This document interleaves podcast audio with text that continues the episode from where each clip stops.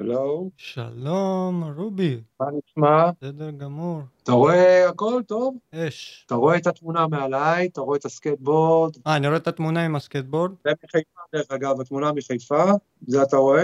אתה יודע מה זה? Powell? מה אתה רואה? אה, Bones Brigade, Powell, וואו. מי זה, סטייסי? שם למעלה? כן, מה אתה רואה כתוב באמצע? To Ruby D from... I'll be birthday סטייסי פרלטה, אתה רואה? וואו. ש- רואה? דוג כל טאונס. החתימות שלו על ה... כן. כן, כן. Welcome to my office. רובי, איזה כבוד הוא לי שאתה מקדיש לי זמן לתוכנית. אבא של הסקטבורד, כמה עשית אנחנו לסקטבורד בסגר, בארץ. אין ברירה. אין מה לעשות. אבל כמה עשית, איזה שחקן היית בסקייטבורד, איזה, אני לא יודע אם היום אתה עדיין שם, אבל וואו, כאילו, איזה תעשייה גדולה וכמה תרמת לסקייטבורד, ועד היום אתה תורם, והנה אתה הולך להקדיש לנו את הסיפור שלך עם הסקייטבורד. נשתדל. אני גם חשבתי עד כמה רחוק אחורה אני יכול להגיע עם התוכנית הזאת, והנה אתה אצלי פה, אתה סיפרת לי מאחורי הקלעים שהתחלת לנסוע בכלל ב-78, איך היה שם ב-78 ואיך נחשפת לסקייטבורד, כאילו, איך התחלת לנסוע. כמובן שהיה רק ערוץ אחד בארץ, היה- לא היה כבלים, לא היה אינטרנט. נכון. לא היה מגזינים, שום דבר. ידעו מעט מאוד מה קורה בעולם, זאת אומרת, אם הטלוויזיה לא שידרה את זה, זה לא קרה. בגדול, אני פעם ראשונה שראיתי סקייטבורד, זה היה שאח גדול של חבר שלי מהכיתה, אוקיי. אבא שלו הביא לו סקייטבורד מארצות הברית. וואו. הייתה לנו ירידה ליד הבית ספר, בית ספר שנקרא בזמנו פרדס ברמת גן, וכל הבית ספר יצא החוצה לרחוב, ואח שלו ירד את הירידה עם הסקייטבורד. וואו. כן, סקייטבורדים ברוחב של חמש, חמש אינץ', אתה יודע, צרים צרים, קצרים קצרים, כמו Penny של היום כזה. כן, כן, אז קראו לזה, היה לו, היה לו סקייט אה, נקרא Logan, Logan Earth Ski. עובי בערך של שניים וחצי סנטימטר קרש, מעץ מייפל כזה קשיח, אבל זה הפעם הראשונה שראינו סקייטבורד, וכל בית ספר יסודי היה שיעור מלאכה. נכון. כל הילדים נכנסו לשיעור מלאכה הזה, כל הבנים, הכיסאות היו כאילו לייסטים של עץ, אה, אוקיי. גם ברוחב של 5 סנטימטר בערך, 6 סנטימטר. כולנו, כל הבנים, פירקנו כיסאות. בדרך כלל היה, נאמר, לאחיות שלנו, או למישהו, כאילו, מה שקרוי roller skates. roller skate של פעם היה מורכב משני חלקים עם מתכת, שהיו מחוברים עם ציר באמצע, אמ, והיית יכול להגדיל אותם לפי מידת הנעל. אוקיי. לקחנו אותם, פירקנו אותם לשתיים, ועם מסמרים דפקנו אותם לקרשים, וזה היה הסקייטבורד הראשון שלנו. וואו, אז זה כאילו, ככה זה התחיל. וואו, זה החשיפה הראשונה של הסקייטבורד לארץ, מישהו הביא לארצות- מארצות הברית. עד אז, מישהו שהביא מארצות הברית, זה לא- זה אה, היה אנחנו כאילו חייזרי היינו- בשבילכם, לא ידעתם מה זה בכלל, כאילו. לגמרי. אנחנו גם גרנו ברמת גן, אוקיי. שזה אז היה כמו לגור היום בקריית שמונה מול תל אביב. באמת? בתל אביב אחר כך נודע לי, כן, לאט לאט למדתי שכבר היו סקייטרים, אה, אבל אנחנו לא ידענו עליהם. כאילו, לא היה לנו, לא היינו יוצאים הרבה, איך אומרים, יוצא לתל אביב כמו היום, או, או רואה מה קורה בתל אביב. נכון. תל אביב זה היה כמו לנסוע לחוץ לארץ בשבילנו ברמת גן. בכל מקרה, זה ככה התחיל. זאת אומרת, הסקייטים הראשונים, בנינו אותם ביד ברמת גן לפחות, ואז הייתה חברה ישראלית שעלתה על הרעיון שיש סקייטבורד וזה להיט בעולם. תבדוק בהיסטוריה, 77, 78, 9, זה. השיא הראשון של הסקייטבורד, גל גדול מאוד בארצות הברית. מאיפה, מה, אה, ממה הגל הזה נוצר? הוא נוצר מהשינוי בטכנולוגיה. אה, בשנות ה-60, כשהמציאו, התחילו לעשות סקייטבורדים, שזה בעצם היה כמו שאנחנו בנינו סקייטבורדים, לקחו קרש, שמו כן. עליו גלגלים של אה, roller skate, ועם זה התחילו לנסוע, אבל הגלגלים היו עשויים מחומר שאז היה כמו חימר, זאת אומרת, אמ, חומר מאוד קשיח, כשהיית נתקע באבן היית בקיצור נופל. ב-77 בערך, 76, איזשהו ממציא אמריקאי, אני לא זוכר את שמו כמובן, המציא את האוריתן, את הגלגלי אוריתן שכולנו מכירים, אוקיי. וזה פתאום יצר את המהפכה הזאת, כי פתאום אפשר היה להחליק ברחובות, ולא להיתקע באבנים וליפול. כן, עכשיו, skateboarding בא מ surfing, נכון. אז כל הנושא הזה של glide, של תנועה, לא טריקים, כן? רק פשוט אומנות הסיבוב וה glide, ששייכת לגלישת גלים, פתאום הייתה הרבה יותר כיפית והרבה יותר אפשרית, וזה הביא את כל הגל הזה של הסקייטבורד, קודם כל, שפתאום הגולשי גלים יכלו באמת לגלוש. אז בעצם זה נהיה להיט גדול בעולם, ובישראל זה כמו שאמרתי, רק התחיל כזה פה ושם לראות, ואז הייתה איזו חברה ישראלית, אה, קראו להם טיל. הם עשו סקייטבורדים בישראל, מה עשו? לקחו קרש, סתם איזה עץ, כן. עם צירים וגלגלים כלשהם, לא יודע מה זה היה, אבל זה היה נגיש וזה היה זול. כמו שהיום תקנה סקייט, אני יודע מה, טאיוואני מה שנקרא. כן, ביחס מהחנות לסקייטים צעצועים. האמריקאים. כן. כי סקייטבורדים אי אפשר היה באותו זמן עוד לקנות בישראל. סקייטבורדים אמריקאים, כמו שאתה מכיר, לא היה בישראל. אז מי ש...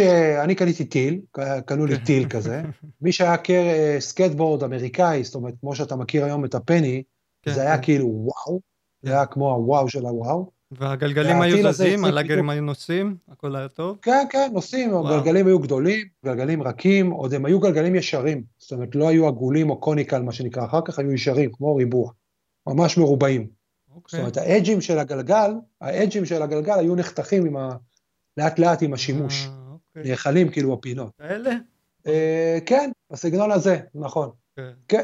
אימא שלי בזמנו, הייתה לה, היה לה מפעל לבובות, כאילו צעצועים, והיא שיווקה צעצועים לחנות אה, בבן יהודה, שקראו לה חנות בבו. אני יום אחד נסעתי אימא שלי ללוות אותה, ומחוץ לחנות ראיתי אה, ילד, נוסע על סקייטבורד על המדרכה, כמו שרואים בקליפורניה, זאת אומרת, נוסע ממש. אה, לילד הזה קראו נתן פליישר. אני הסתכלתי, עמדתי בחוץ ופשוט הסתכלתי על הנוסע, בבו הזה התחיל להביא סקייטבורדים מארצות הברית בקופסאות, כאילו בארגזים. אז הוא התחיל להביא Z-Flex. היה לי בר מצווה, אמא שלי אמרה לי, מה אתה רוצה לבר מצווה?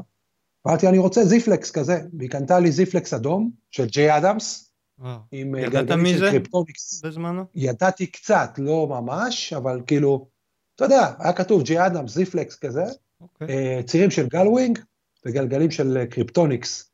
שקריפטוניקס אז היו אדומים, כחולים וירוקים. האדום היה הכי רך, כחול, בינוני, וירוק היה הכי קשה. Mm. זאת אומרת, הירוק היה משהו כמו 90A. גלגלים שנחשבו הכי טובים, כאילו, קריפטוניקס. אוקיי. זה היה כאילו, קנו לי את הסקייט הזה, ונהייתי חבר של, של נתן, כן. ואם אתה מכיר בתל אביב את בניין אל על, בבן יהודה, בניין ישן, אבל הגג שלו למעלה הוא כמו רמפה. ואנחנו היינו מתפלחים לגג הזה בשביל להתחיל אה, לנסוע. עכשיו, לא היו תרגילים, היו נוסעים ברחוב, עושים uh, סללומים, כן. קופצים מדרכות, זה היה ממש וואו, לקפוץ מדרכה, ואם אוקיי. היה איזה שיפוע, אז זה לעלות ולהסתובב. אוקיי, אוקיי לעלות ולהסתובב, זה הכל, kick tail, זה היה השיא. גלישה, הסקייט, אה, כאילו, כמו כן, מהים. כן, נכון, לא ידעו ליפול, לא היה מגינים, לא... כלום, זה היה ממש פרימיטיבי, אבל זה היה כיף. כן. היו עושים הרבה hang ten, hang five, דברים כאלה. שמה זה בדיוק? hang ten, hang five, מה זה אומר? hang five זה רגל אחת, hang ten זה שתי רגליים. אבל כשאתה נוסע נגיד ב manual על ה nose, או, או manual על ה tail, עם רגל אחת, או עם שתי רגליים. זאת אומרת, זה או ככה... זה סלנגים של גלישה. כן, נכון, כי סקייטבורד היה אז כמו גלישה. עכשיו, בארצות הברית בדיוק התחילו לגלות את העניין של ה vert, של הבריכות. כן. הסרט של, של ה Z-Boys, מי שראה. אוקיי.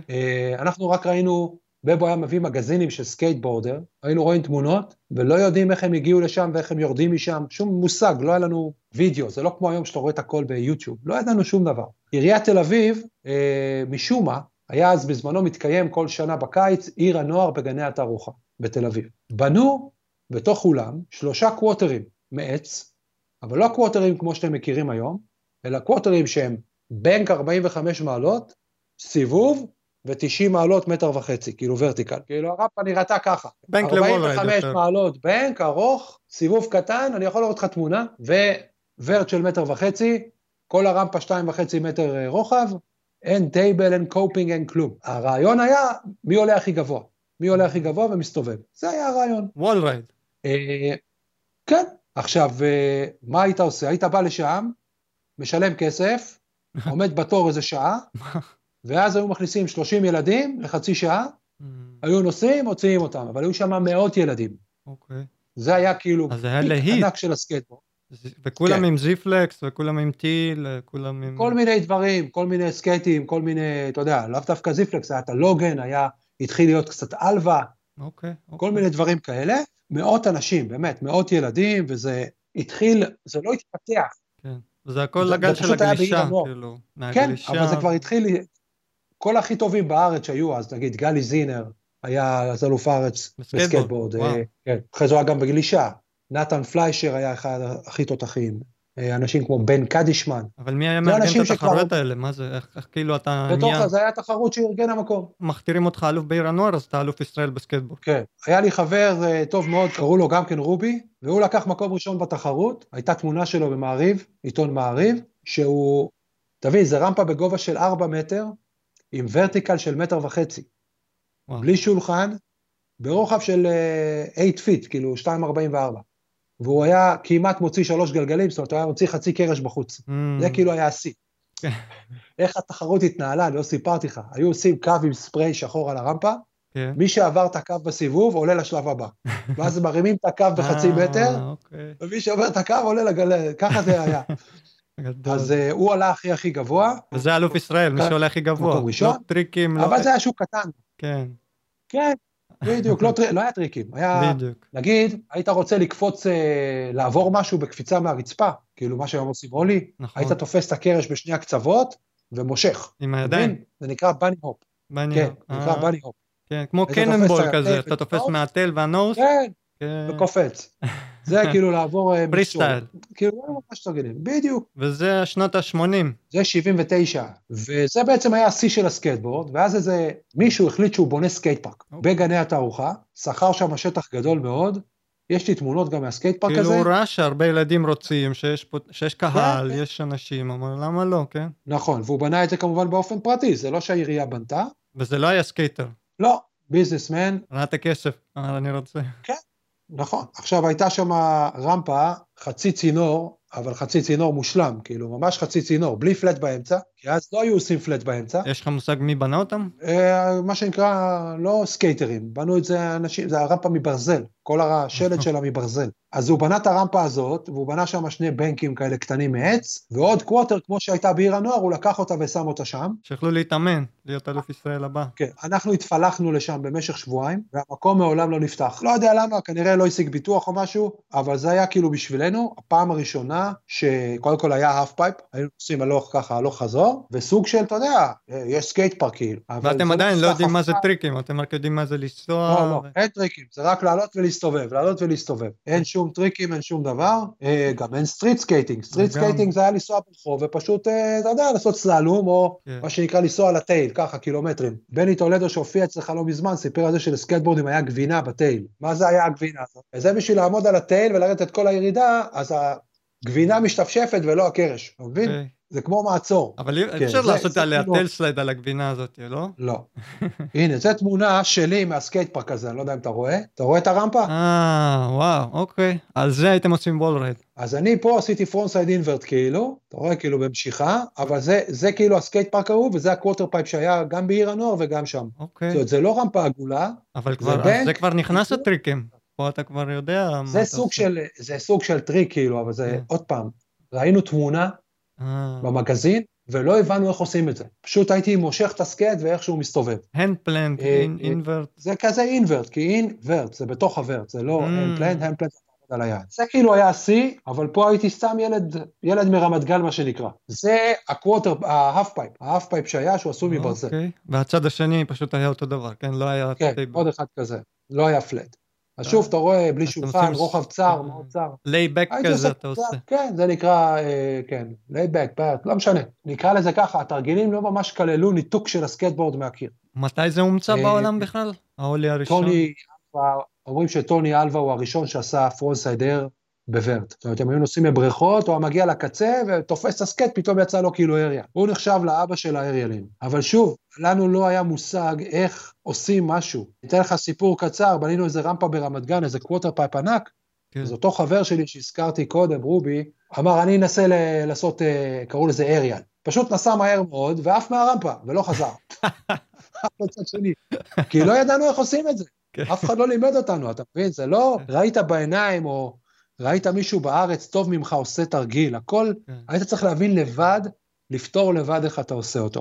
אחרי הבום הזה של 79, וה skate park הזה שנסגר, או לא נפתח בכלל, בעצם סקייטבורד בארץ מת. אה, גם כן. בארצות הברית הוא מת, וגם בארץ הוא מת, כאילו דעך לגמרי. באותה תקופה שעוד הוא היה חי, הייתה עוד חנות שפתחו בתל אביב, קראו לה כנפיים, והיא אז זה החנויות הראשונות ציודים. של סקייטבורד בכלל, אתה כן, מדבר. כנפיים ובבו, כן, זה שתי החנויות, וואו. אבל כמו שאמרתי, שנת 80, זה, זה די נגמר, שתי החנויות האלה סגרו, ומאותו רגע אי אפשר היה לקנות סקייטבורדים בישראל. אני מזכיר לך, לא היה אינטרנט, אתה לא נכנס אונליין ומזמין סקייטבורד, אין סקייטבורד. ה skate האחרון שלי באותה תקופה היה טוני אלווה שקניתי, וואו. טוני אלווה 10 אינץ', עם אוקיי. גלגלים, סימס, conical, אז יצא ה conical, זאת אומרת Mm. שיש שיפוע בחלק הפנימי של הגלגל, אז זה היה ה skate שלי, ואז הקרש נשבר, התכסח, ואז באמת ניסיתי לבנות קרשים לבד. הלכתי לנגר, אמרתי לו, תדביק לי דיקטים. אחד לשני, שיהיה עם כיפוף, כי צריך לעשות את הכיפוף מאחורה. נכון. עשיתי אחד כזה, יום אחד הוא נשבר לי באמצע בצורה שכאילו שמו לו ביס, כאילו כריש שם לו ביס, ככה, בצד של הקרש. כן. אז הייתי נוסע על קרש שיש בו כאילו אכילה כזאת גדולה, במקום לטייסטים שמתי מקל מטאטא, אוקיי. עם ברגים, איזה תקופה. הייתה ברירה, ואז בעצם אף אחד לא נסע כבר על סקייטבורד, כאילו כן. כולם הפסיקו לנסוע על סקייטבורד, נשארנו אני ועוד חבר, שהיינו, היה לנו איזה מקלט ברמת גן, גג של מקלט ברמת גן, לא היה לנו עם מי לנסוע או מה לנסוע, כן. אז uh, מת, סקייטבורד מת, פשוט מת. אני ב-80 עוד למדתי בתיכון, יש תיכון בתל אביב נקרא ויצו צרפת. ויצו צרפת בתל אביב יש לו גגות banks, אז אני עוד הייתי נוסע על הגגות האלה עם ה skate, ככה מתפלח מה גרם לך. לדחוף ולהמשיך לעשות את זה כשכולם פרשו מסביב? אהבתי את זה, לא היה לי, פשוט כן. אהבתי את זה. גם באותה תקופה לא היה, זאת אומרת, לא היה משהו אחר לעשות. Mm, לא, לא יכולת לשבת בבית, אה, מה היית עושה בבית? ערוץ אחד בשחור לבן, אין, אין מה לעשות בבית יותר מדי, אתה יוצא החוצה לרחובות, אין מה לעשות. גם כל, ה, כל הקהילה הייתה מאוד שבטית, זאת אומרת, הייתה את השכונה שלנו ברמת גן, אוקיי. היינו את העשרה חבר'ה שנוסעים, בתל אביב היו את העשרה חבר'ה שנוסעים, Mm, וקרוב לוודאי שהיו בעוד מקומות בארץ, אבל אף אחד לא היה מחובר לאף אחד. היית בתוך עצמך, ואם החברים שלך הפסיקו לנסוע, אז אתה לבד, אין עם מי לנסוע. לגמרי. אז הסצנה שלך וזהו, אם היא מתה סביבך, אז הכל מת. אז אני הייתי נוסע לבד ככה, מטייל עם הסקט, אבל היה עלייה של מדרכה מבטון למכוניות, זה היה הרמפה שלנו, שלי, כאילו הייתי נוסע, עושה על זה כאילו גריינדים על המדרכה מזה, זה מה שהיה, היינו מוצאים את זה, למשל במוזיאון תל אביב בזמנו, היה איזה בנק מאספלט ליד המגרש חנייה, אז הייתי נוסע שם שעות, אוקיי. ככה, כל הזמן עולה יורד, עולה יורד. אה, כשבנו את IBM בתל אביב, גם היה בנק לפני שבנו שם מדרגות, כל מיני אלתורים כאלה ואחרים, כדי קצת לנסוע, זאת אומרת, כן. לא היה כלום. גם אם היית מאוד כישרוני, כן. לא לא היה לך על מה לנסוע, אוקיי. אוקיי? הייתה בריכה בהרצליה פיתוח, שהיה לה banks כאלה. זה היה אירוע ללכת לנסוע בבריכה הזאת, כאילו, להתפלח, לב- לברוח מהשומר, זה אולי בריכה נצליח רגילה, בריכה ציבורית, לא בריכת סקייטבורד. בריכה ציבורית לגמרי. כן, כמו גלית אז של פעם. בעצם לא היה שום דבר. כן, כן. אה, אוקיי. לא היה שום דבר, לא היה מה לעשות, אנשים פרשו מסקייטבורד, זאת אומרת, הפסיקו לנסוע סקייטבורד, ובשבילי סקייטבורד נשאר אה, כלי, כאילו שהייתי נוסע, התחלתי לגלוש, ב-81 התחלתי לגלוש בים, אוקיי. אז הייתי נוסע עם ה skate, כאילו, מהאוטובוס לים, מהים לאוטובוס, אה, אוקיי. אתה יודע, אפילו griptape לא היה לי, הדבקתי נייר שיוף של מכונות, קונה פלטות, מדביק אותה עם דבק מגע, כי לא היה אפילו griptape, לא היה כלום. אה, ובעצם עברתי לגלוש, והסצנה נעלמה ונגמרה, פשוט ככה. אוקיי. ובין 81 לבערך 85, כן. אפשר להגיד, כמו שאמרתי, היו שלושה אנשים, ארבעה אנשים שאני הכרתי שנסעו על סקייטבורד, כן. אבל כשאני אומר נסעו, לא היה איפה לנסוע, היינו נוסעים מדרכות, עם אותו ציוד שסחבנו מקודם, כי לאף אחד לא היה סקייטבורדים. באיזשהו שלב, יום אחד, אה, יש לי חבר טוב מאוד, אני אמרתי, כאילו, פתאום אני פוגש אותו במקרה בדיזנגוף, קראו לו איציק מרודי, ואני עומד מחכה לאוטובוס, ופתאום הוא מגיע עם סקייטבורד חדש. זה היה Sims Dave Andrecht, שחור, עם ירוק זוהר למטה, סקייט הכי יפה שראיתי בחיים שלי עד אותו זמן. והייתי כאילו, וואו, איזה סקייט, והוא אומר לי, קיבלתי עכשיו איזה קלטת מארצות הברית, אז כבר התחיל הוידאוים, אבל פתאום הוא אומר, קיבלתי קלטת מארצות הברית של סקייטבורד, תקפוץ אליי הביתה ו- ונראה. עכשיו, ת- שוב, תבין, מכשיר וידאו, זה לא משהו שהיה בכל בית. אפילו טלוויזיות צבעוניות לא היה בכל בית. זאת אומרת, זה אנחנו נראה לישראל של שנות ה-80, שחיו פה 4 מיליון אנשים בסך הכל. הוא בעצם קיבל קלטת, אז קראו לזה קסטה, של Powell Bones Brigade 1, number 1. כאילו. הסרט הראשון ש Powell Peralta עשו, שטוני הוק בן 14, ה Bones Brigade היו כולם צעירים, אבל בשבילנו זו הפעם הראשונה אי פעם שראינו בעיניים סקייטבורד. איך נוסעים על סקייטבורד? אה, אנשים עפים באוויר. אתה רואה איך אנשים נופלים, נופלים, עושים knee slide. היינו בהלם מוחלט, וזה הטריף אותנו. אבל שוב, אי אפשר היה לקנות סקייטבורדים בארץ. מאיפה הוא הביא? מארצות הברית? הבחור ה... כן, הוא הביא מארצות הברית, כן. אה, אוקיי. היה פתאום איזה אירוע שעשו עוד פעם ב- בתל אביב, ביריד, עשו פתאום אה, הופעה, אמרו יש הופעה של סקייטבורד. הביאו מקצוען מארצות הברית, מה? לגני התערוכה, זה היה שוב פעם במסגרת האירועים האלה של, שהיו. עושים אז בגני, כן, עיר נוער כזאת, או, כן. או משהו כזה, אה, ובנו האף פייפ, האף פייפ בגובה של שתיים וחצי מטר, עם flat, כמו שצריך, כמו שאומרים, כן. היה לו coping מעץ, לא רחב, לא כלום, אבל אמרו, הביאו מקצוען מארצות הברית. זו אוקיי. הייתה הופעה של roller skates. אחד על אופניים BMX ואחד על סקייטבורד. ואני הייתי נוסע לראות את ההופעה הזאת, כאילו כל יום הייתי בא לשם, רק לראות איך בן אדם נוסע. עכשיו, ברגע שהייתה נגמרת ההופעה, הייתי מנסה להיכנס בשביל לנסוע על הרמפה בעצמי, ולא נתנו לי כמובן. אבל ביום האחרון הצלחתי לדבר עם הבחור הזה. אז דבר ראשון, קניתי ממנו את המגיני ברכיים שלו, שזה היה רקטור, כאילו כן. מגינים מקצועיים לברכיים, קודם כל שיהיה מגינים. דבר שני, הוא נתן לי, נסעתי איתו על הרמפה. עכשיו, עד אותו רגע לא נסעתי אף פעם על, על רמפה כזאת, זאת אומרת עם פלט, רמפה שהיא יחסית נוחה לנסיעה, כאילו רדיוס נכון של עיגול וכל זה, אף אחד בארץ לא ידע לנסוע. שום דבר. אבל זה נתן לי איזושהי אה, תחושה ראשונית, והכרתי חבר'ה מרמת השרון, ואמרו לי, יש רמפה ברמת השרון. לקחתי אוטובוס ונסעתי לרמת השרון. רמת שרון, אה, הרבה הרבה טייסים גרים במערב רמת השרון, אוקיי. והם אה, עבדו באל על, הרבה טייסי אל על, ואז בעצם הביאו לילדים שלהם את, ה, את הבשורה מארצות הברית ב-85, 86, מהמם. שהתחיל הגל השני של הסקייטבורד, בעקבות הווידאוים האלה של Powell, שכל, פתאום אנשים ראו חזותית, הביאו להם סקייטבורדים. אז הילדים בנו quarter pipe. אז אני נסעתי ברמת השרון, שם בנווה רום, וחיפשתי את הרמפה הזאת. פגשתי איזה שני ילדים, אמרתי להם, אתם מכירים מישהו, יש לו רמפה וזה וזה? אמרו לי, כן, פה יש איזה מישהו, קוראים לו, נדמה לי, קראו לו דני. באתי וזה, חיכיתי שיחזור מבית ספר, אני הייתי בן 19, משהו כזה. אוקיי. אתה מדבר, אתה מדבר על ילדים בני 12-13, כן? אוקיי. פגשת וזה, הוא אומר לי, כן, יש לי רמפה, אבל אתה לא יכול לנסוע. לא. למה אני לא יכול לנסוע? אני לא מכיר אותך, אני לא יודע מי אתה, למה שאני אתן לך לנסוע? היה לו בסוף החנייה, לא כאילו כניסה לחנייה ארוכה, ובסוף החנייה quarter pipe, זוכר, בצבע ירוק. בגובה מטר עשרים כזה, שהם אוקיי. בנו לבד. אמרתי לו, תשמע, אני, אני יודע לנסוע טוב, וזה, אה, אם, אם, אם אני עושה drop, אתה נותן לי לנסוע? הוא אמר לי, אם תעשה drop, אנחנו נותנים לך לנסוע. עכשיו, עד אותו זמן, אני לא עשיתי drop בחיים ברמפה. הוצאתי את המגיני Rector האלה, שמתי אותם על הברכיים, היום ראו את המגינים, אמרו, וואו, וואו, זה נראה מקצוען. ועשיתי drop. עליתי ועשיתי drop. פעם ראשונה בחיים עשיתי drop, היה עם וואו, צרחות וזה. היית, כאילו, הלכת עד אה, הסוף. לאין אה, אחורה פנה. כן. כן?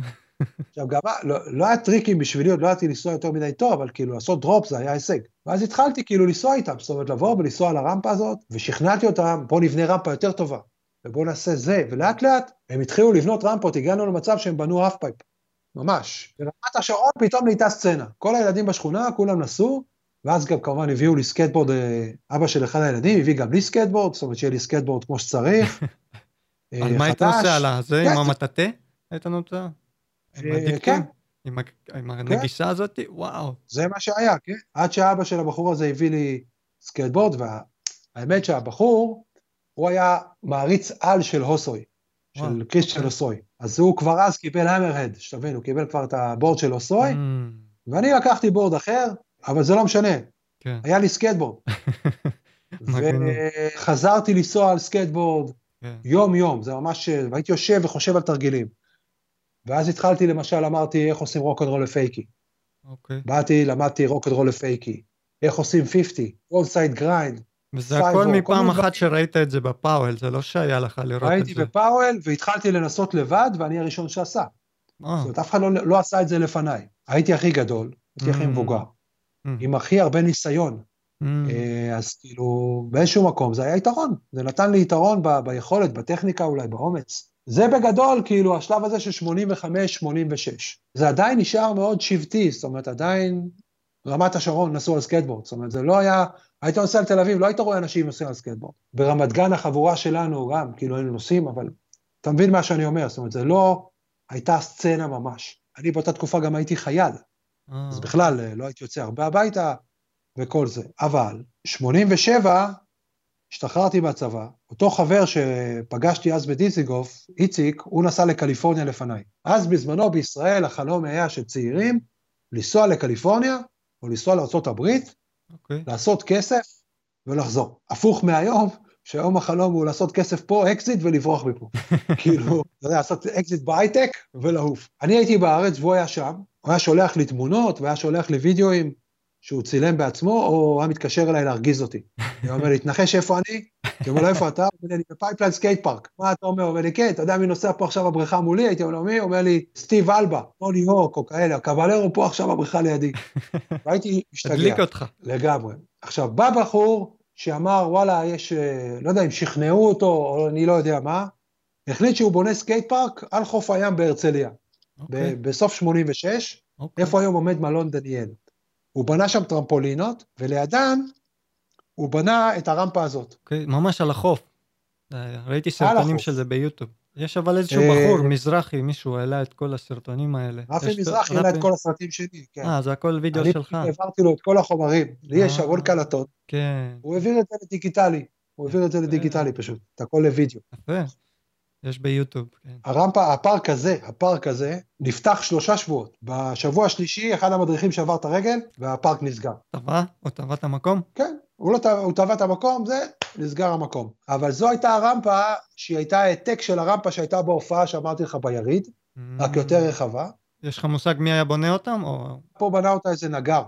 אני עזרתי לו, הוא היה המתכנן הראשי, מסמרים, כן, לא ברגים, הכל מסמרים ודבק ודברים כאלה. פה זה רמפה ראשונה שהתחלנו קצת לעשות ארים, קצת תרגילים והכל, אבל לא יותר מזה, רואים את זה בווידאו, אתה יודע. רצית לעשות אולי על הצ'אנל. כן, את הצ'אנל הייתי עובר בפרונט סיידר, אבל לא, עוד לא ידענו ממש לנסוע, עוד לא, שוב, לא היה ממי ללמוד ממש, גם לראות וידאו זה לא מספיק, וזה גם סקייטים ו- כבדים עם הגבינה הזאת והלייסטים. כבדים, ו- והטכניקה הייתה לקויה, הטכניקה שלנו הייתה מאוד כבדה, ואז אני נסעתי, כאילו החלטתי שאני נוסע לארה"ב אין ברירה. תחילת 87 נסעתי לארה"ב.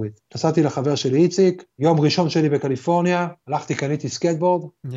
ונסעתי על המדרכות עם השיר שלה, שמתנגן ב Powell Peralta בראש, כאילו אני, אני בתוך הסרט. פתאום הרגשתי, הנה אני חי את החלום, אני נוסע בקליפורניה, Yeah. שכל המדרכות הן בטון, כן, כן. אז זה פתאום, הכל כאילו skate friendly, אוקיי? זה לא אקרשטיין, כן. זה לא אספלט, זה הכל skate friendly. ובכל אה, פינת רחוב יש איזה בנק או איזה curb, ופתאום אתה פוגש עוד סקייטרים.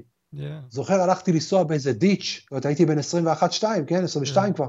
אני רואה אנשים מבוגרים בגיל שלי, נוסעים על סקייטבורד. אתה יודע, זה היה כאילו, מה? וואו. תמיד נסעתי רק עם ילדים.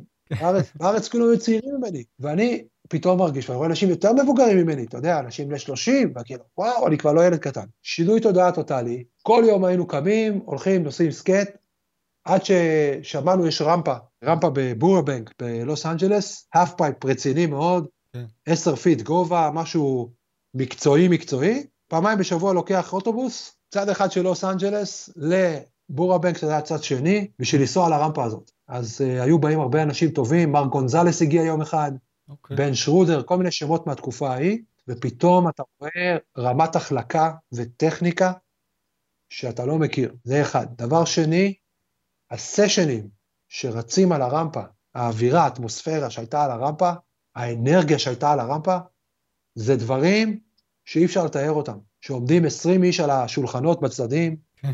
כולם צרחות, שאגות, Yeah. אה, מוזיקה פאנק, אתה יודע, ותרגילים, תרגילים, זאת אומרת, אתה מיד נדחף, הרמה שלך נדחפת קדימה. Yeah. אתה אוטומטית נוסע באקסטזה, אתה כבר לא נוסע בשיקול דעת. ואני התחלתי להת... ל... ל... להשתפר מאוד על הרמפה הזאת, זה רמפה vert, ואז יום אחד למדתי 50-50 grind, ואחרי זה indy air, וכל מיני תרגילים. יום אחרי יום התחלתי להתקדם, להתקדם. כן. אה, פעם בשבוע היינו נוסעים ל Pipeline skate park, שזה היה הפארק הכי מפחיד בעולם.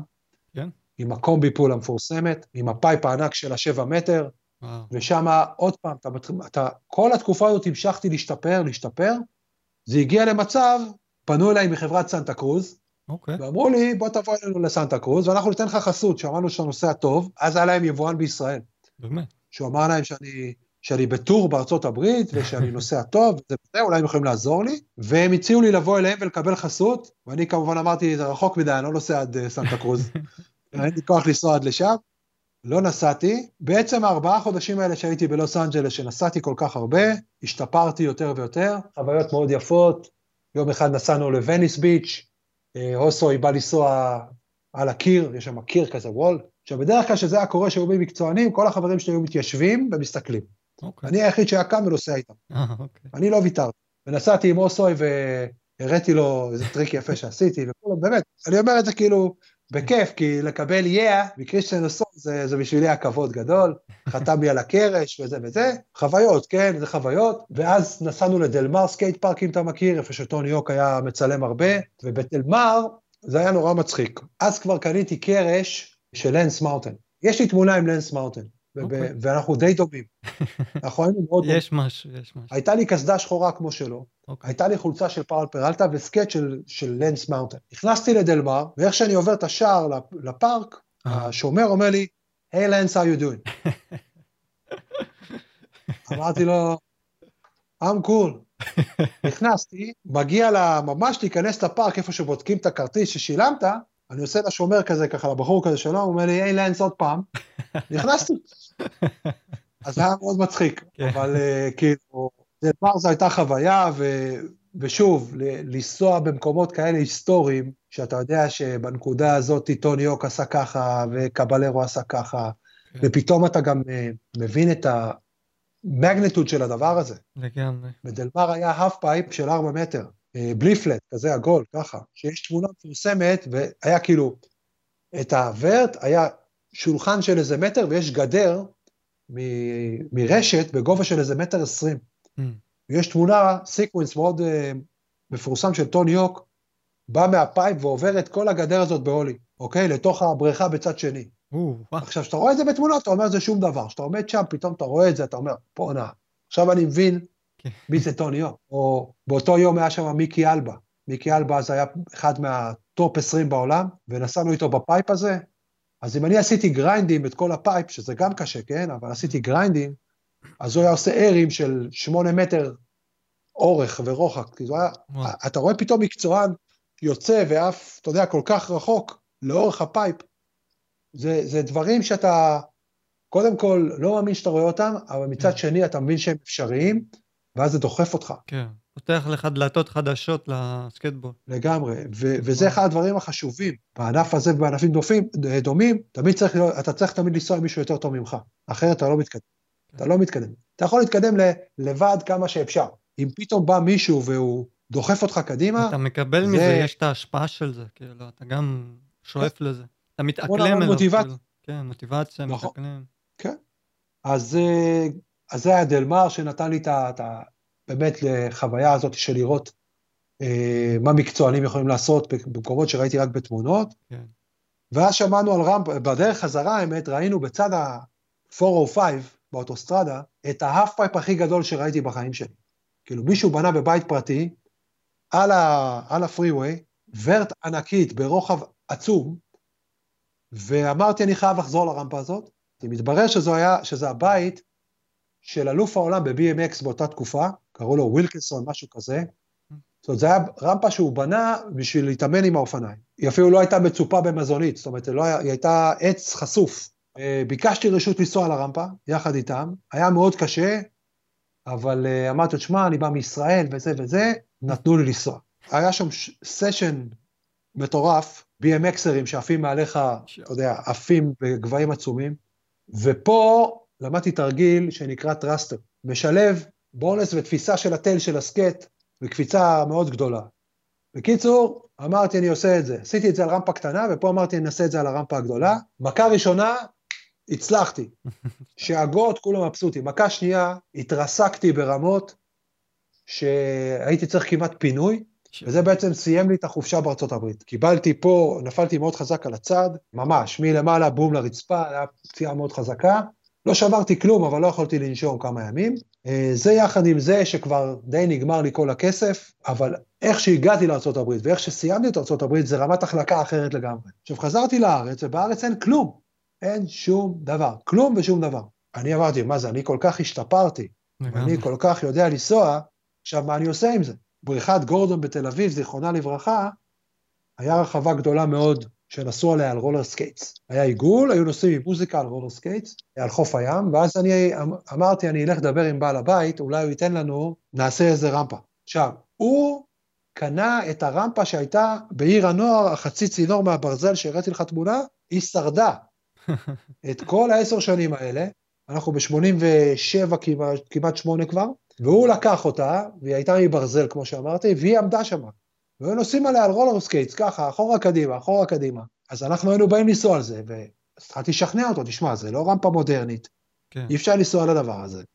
יש אוקיי. בארצות הברית להיט גדול מאוד, קוראים לו סקייטבורד. בוא, תן לנו לבנות רמפה, תראה, יבואו מלא מלא אנשים, אתה תעשה הרבה מאוד כסף. אז הוא אמר לי, כאילו, טוב, כמה תעלה כזאת רמפה? אמרתי לו, תראה, הח- החישוב שלי של כל הקרשים זה 5,000 שקל. אבל אז זה אמר לי, היה הרבה אתה- בשנות, ה- בשנים האלה, להשוות לכסף של היום. אה, נכון, אבל אה, זו הייתה, אני תכננתי רמפה גדולה, אתה יודע, ורטיקל כמו שצריך. כן, הוא אמר לי, כמה אתה רוצה על הבנייה? אמרתי לו, אני בונה בחינם, וואו, בחינם, אני בונה בחינם. רק, אתה יודע, שתהיה רמפה, כן, שתהיה רמפה. כן. תביא לי לנסוע עליה. "אה, אוקיי. כן, יאללה, תעשו רמפה. ומאיפה הידע? זהו, לא סיפרתי, אבל בארצות הברית, הרמפה הזאת שנסעתי עליה בארצות הברית, בבורבנק, בעל הבית, הוא היה נגר, והוא זה שבנה את הרמפה, והוא היה עושה כל מיני רמפות. יחד איתו, כאילו, הסתכלתי איך הוא בנה, עזרתי לו פה, עזרתי לו שם. אוקיי, הבנתי ממנו איך בונים באופן כללי, עוד פעם, לא יסודי, כן, כן, ולכן את הרמפה שבניתי במרינה, עשיתי את כל הטעויות האפשריות, אוקיי, אוקיי? בבנייה. כן. אבל למדנו, למדנו, כאילו, איפה הטעויות? ואחת הטעויות הראשונות זה שהשתמשנו במסמרים ולא בברגים. כי הם יוצאים תוך כדי הנסיעה? הם עושים, כן, המסמרים יוצאים החוצה. לא. אתה עושה ני סלייד אחד, נתקע לך מסמר בתוך ה... מגנים זה עוד מילא, אם אין לך מגנים תחשוב מה קורה. לא. אם אין לך מגנים, אתה מבין, אתה נקרע. עשינו את כל הטעויות האפשריות. הרדיוס של העיגול לא היה נכון, שולחנות לא נבנו נכון, כל מיני דברים שהם לא היו נכונים, אבל הייתה רמפה. הייתה רמפה, שלוש וחצי מטר גובה, היה לי איפה לנסוע, כאילו, המטרה הייתה שיהיה לי איפה לנסוע, זה הכל. כן. לא, לא חיפשתי יותר מזה, לא לעשות מזה כסף, לא שום דבר, רק שיהיה לי רמפה שאני יכול לנסוע. עכשיו, הפער ביני באותה תקופה, בגלל שהייתי בארצות הברית, לכל השוק בארץ, היה ככה וככה. אז נוצר מצב שאני הייתי נוסע כמו בדמו. כל פעם שאני הייתי נוסע, אה, כולם היו עומדים ומסתכלים. כולם היו נוסעים מלמטה, אתה יודע, עושים ככה מלמטה, ואני הייתי יורד מלמעלה ועושה hand plant ים ו rock and roll board slides, ואריאלים וזה, זה כאילו היה וואו, אתה יודע, אנשים וזה. זה נתן השראה לאנשים, אתה מבין? אנשים כאילו, עוד פעם, ראו מישהו טוב מהם. ואף אחד לא יודע תרגילים בארץ, אף אחד לא יודע כלום. אתה אתה מסביר את זה ככה. אפילו אולי, אולי על הרצפה, כן. רק התחיל. Mm, כאילו ראיתי בארצות, ראינו אותו כבר, ב... התחילו מזה שאנשים התחילו לעשות בארצות הברית, אז כאילו, מהמם. קצת אולי על הרצפה. אוקיי. אבל באותה תקופה street לא היה הנושא, הנושא היה לנסוע על vertical, לנסוע על רמפות. זה היה האיילה, טוני הוק, קבלרו, אה, כל ה Bones Brigade, זה הכל אוקיי. היה vert, vert, vert, לא היה street. אוקיי. כאילו היה לנסוע vert. street היה בקטע של fun, אבל לא היה בקטע של ממש אה, אג'נדה. החבר'ה ברמת השרון לא שכחו מה הולך. הבעיה ב vert במרינה הייתה שהפחידה הרבה מאוד אנשים. לא נסעו עליה, זאת אומרת, זה לא, לא הגדיל את, ה, את השוק, כי אנשים פחדו. אז החבר'ה ברמת השרון בנו mini ramp בגובה של אה, מטר שמונים, מאוד מאוד איכותית. אבל המרינה וה roller skate זה אותו מקום? כן, מרינה וה roller skate זה אותו מקום, זה אוקיי. אותו מקום. אז ברמת השרון, הרמפה הזאת שהם הקימו, לאט לאט נהייתה להיט. התחילו לבוא לשם עשרות ילדים כל יום, לנסוע על הרמפה הזאת. אוקיי. שבעל הבית לקח כסף, התחיל לקחת כסף מילדים שישלמו לו כדי לנסוע על הרמפה. ממש ככה. עכשיו, אני באותה תקופה התחלתי לכתוב במגזין שנקרא כולנו, כמו מעריב לנוער, כל גיליון, trick tips, איך עושים טריקים בסקייטבורד. בהתנדבות? לא, קיבלתי 100 שקל לכתבה. זה היה הפרנסה שלי. קיבלתי חסות מנעלי All Star. שזה Converse. זה Converse, כן. היה צילומים, התחילו להיות צילומים, כן. שעשו לי שם גדול, כי פתאום ילדים בכל מקום בארץ ראו, וואלה, סקייטבורד, Yeah. אה, רובי אה, עדי, אלוף הארץ, וזה כאילו נראה זה. עשו- הכתירו אותך אז- כבר אלוף הארץ, כאילו, אפילו בלי תחרות. לא, אני קיבלתי, לא, לא, בוא, בוא תבין, ב-1983, כן, ארגון הגלישה, גלישת גלים הישראלי, כן. החליט שהוא עושה תחרות סקייטבורד על הרמפה הזאת שהייתה ב roller skate. או, עשה את זה אוקיי, כ... אוקיי, באו שישה משתתפים, אוקיי. שישה משתתפים בתחרות, אני לקחתי מקום ראשון. מה לקח? לקחתי מקום. מה עשית? מה כ- קיבלתי? לא, מה לקח? מה לקח מה- מהתרגילים, כאילו, למה אתה היית ראשון במקום שני? מה הייתה התחרות בדיוק? עליתי הכי גבוה, הוצאתי מה שקרוי שלושה גלגלים. אוקיי. כאילו, וואלה, כאילו, זה רמפה צרה. עשיתי invert בתוך, ה, בתוך הרמפה, עשיתי 360. התמונה שהראיתי לך קודם, ה slide הזה, כן. זה מהתחרות. אה, עשיתי אוקיי. את ה slide הזה. Mm, כאילו, וכל האחרים עשו רק kick turns. אז זה כאילו הכתיר אותי אוקיי. אה, אלוף הארץ.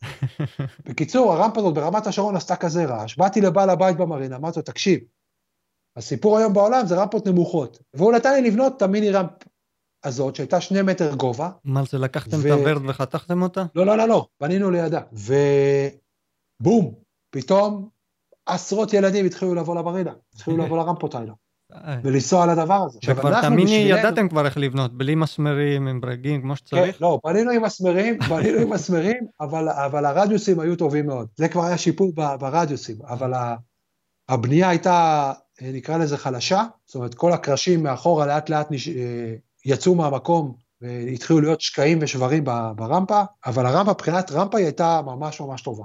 בקיצור, התחילו לבוא הרבה, הרבה ילדים למרינה, ואז התחיל להיות אה, מצב שהם כבר התחילו לנסוע ברחבה של ה roller skate, כי לא היה איפה להיות, נכון. ולהפריע ל roller skate. Mm, אז אמרתי לבעל הבית, שמע, בוא, בוא נעשה street, בוא נעשה רמפות של street, כי roller skate מת, תראה מה קורה בסקייטבורד. אמר לי, יאללה, תבנה, תבנה street. כאילו, הכל street. בחינם, הבנייה הייתה בחינם, העץ הוא ממנו, את העץ הוא ממנו. אוקיי. ואז בניתי איזה כמה קווטרים, בניתי jump, נהיה פיצוץ ברמה של 200 איש ביום. משלמים כניסה ונוסעים. זה היה 88. ארגון הגלישה הישראלי היה בעלים אה, של Gazo Sensation, אני לא יודע אם אתה מכיר את המושג הזה, Gazo Sensation, חברת ביגוד שהיא הייתה חברת הביגוד גלישה הראשונה בישראל. לא היה Billabong ו O'Neill, זה היה מותג ישראלי, אוקיי. זו הייתה היסטריה בישראל, היסטריה. כל הגולשים היו הולכים עם זה, והיה להם נבחרת גולשים.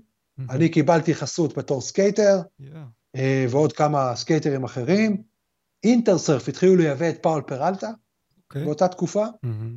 אז היה team Intersurf, וואו. שזה היה אני, אני ועוד כמה, ופתאום יש כסף בענף כאילו, כי Gazo Sensation אומרים בוא נעשה תחרות סקייטבורד, ואנחנו נעשה את ההפקה של התחרות. עשינו תחרות ענקית במרינה, כן. מאות ילדים, כתבות בעיתונים כמו אה, מעריב לנוער וכאלה דברים, ואנשים, אה, וזה נהיה פתאום לחץ גדול מאוד של בום, כן. וזה הכל מהפאוול כאילו, זה הגל מארצות הברית עם הפאוול. כן. עם... כבר היה השיר, השיר, כן, כבר היה את הסרט השני של פאוול, הסרט השלישי אפילו, הסרט for Animal Chin, כאילו הסרטים האלה היו, עברו מאחד לאחד לאחד. מחלקה לניצחון יצא כבר פה או שעוד לא? כן, גם יצא. כן, יצא גם כן. כן. זה בני כן. סיפר שהיה הבום בבת ים. זהו, יכול להיות שבת ים היה בום, אני לא מכיר אותו, כן. כי מבחינתי כל האנרגיה הייתה במרינה. האקשן היה במרינה, זאת אומרת, היית בא ביום שבת, הייתי בא ביום, בשעה חמש אחרי צהריים, כאילו כולם היו מחכים כן. אה, לראות שאני בא, כי עוד פעם, הפער ביני לבין אחרים היה גדול מאוד, כן. ו...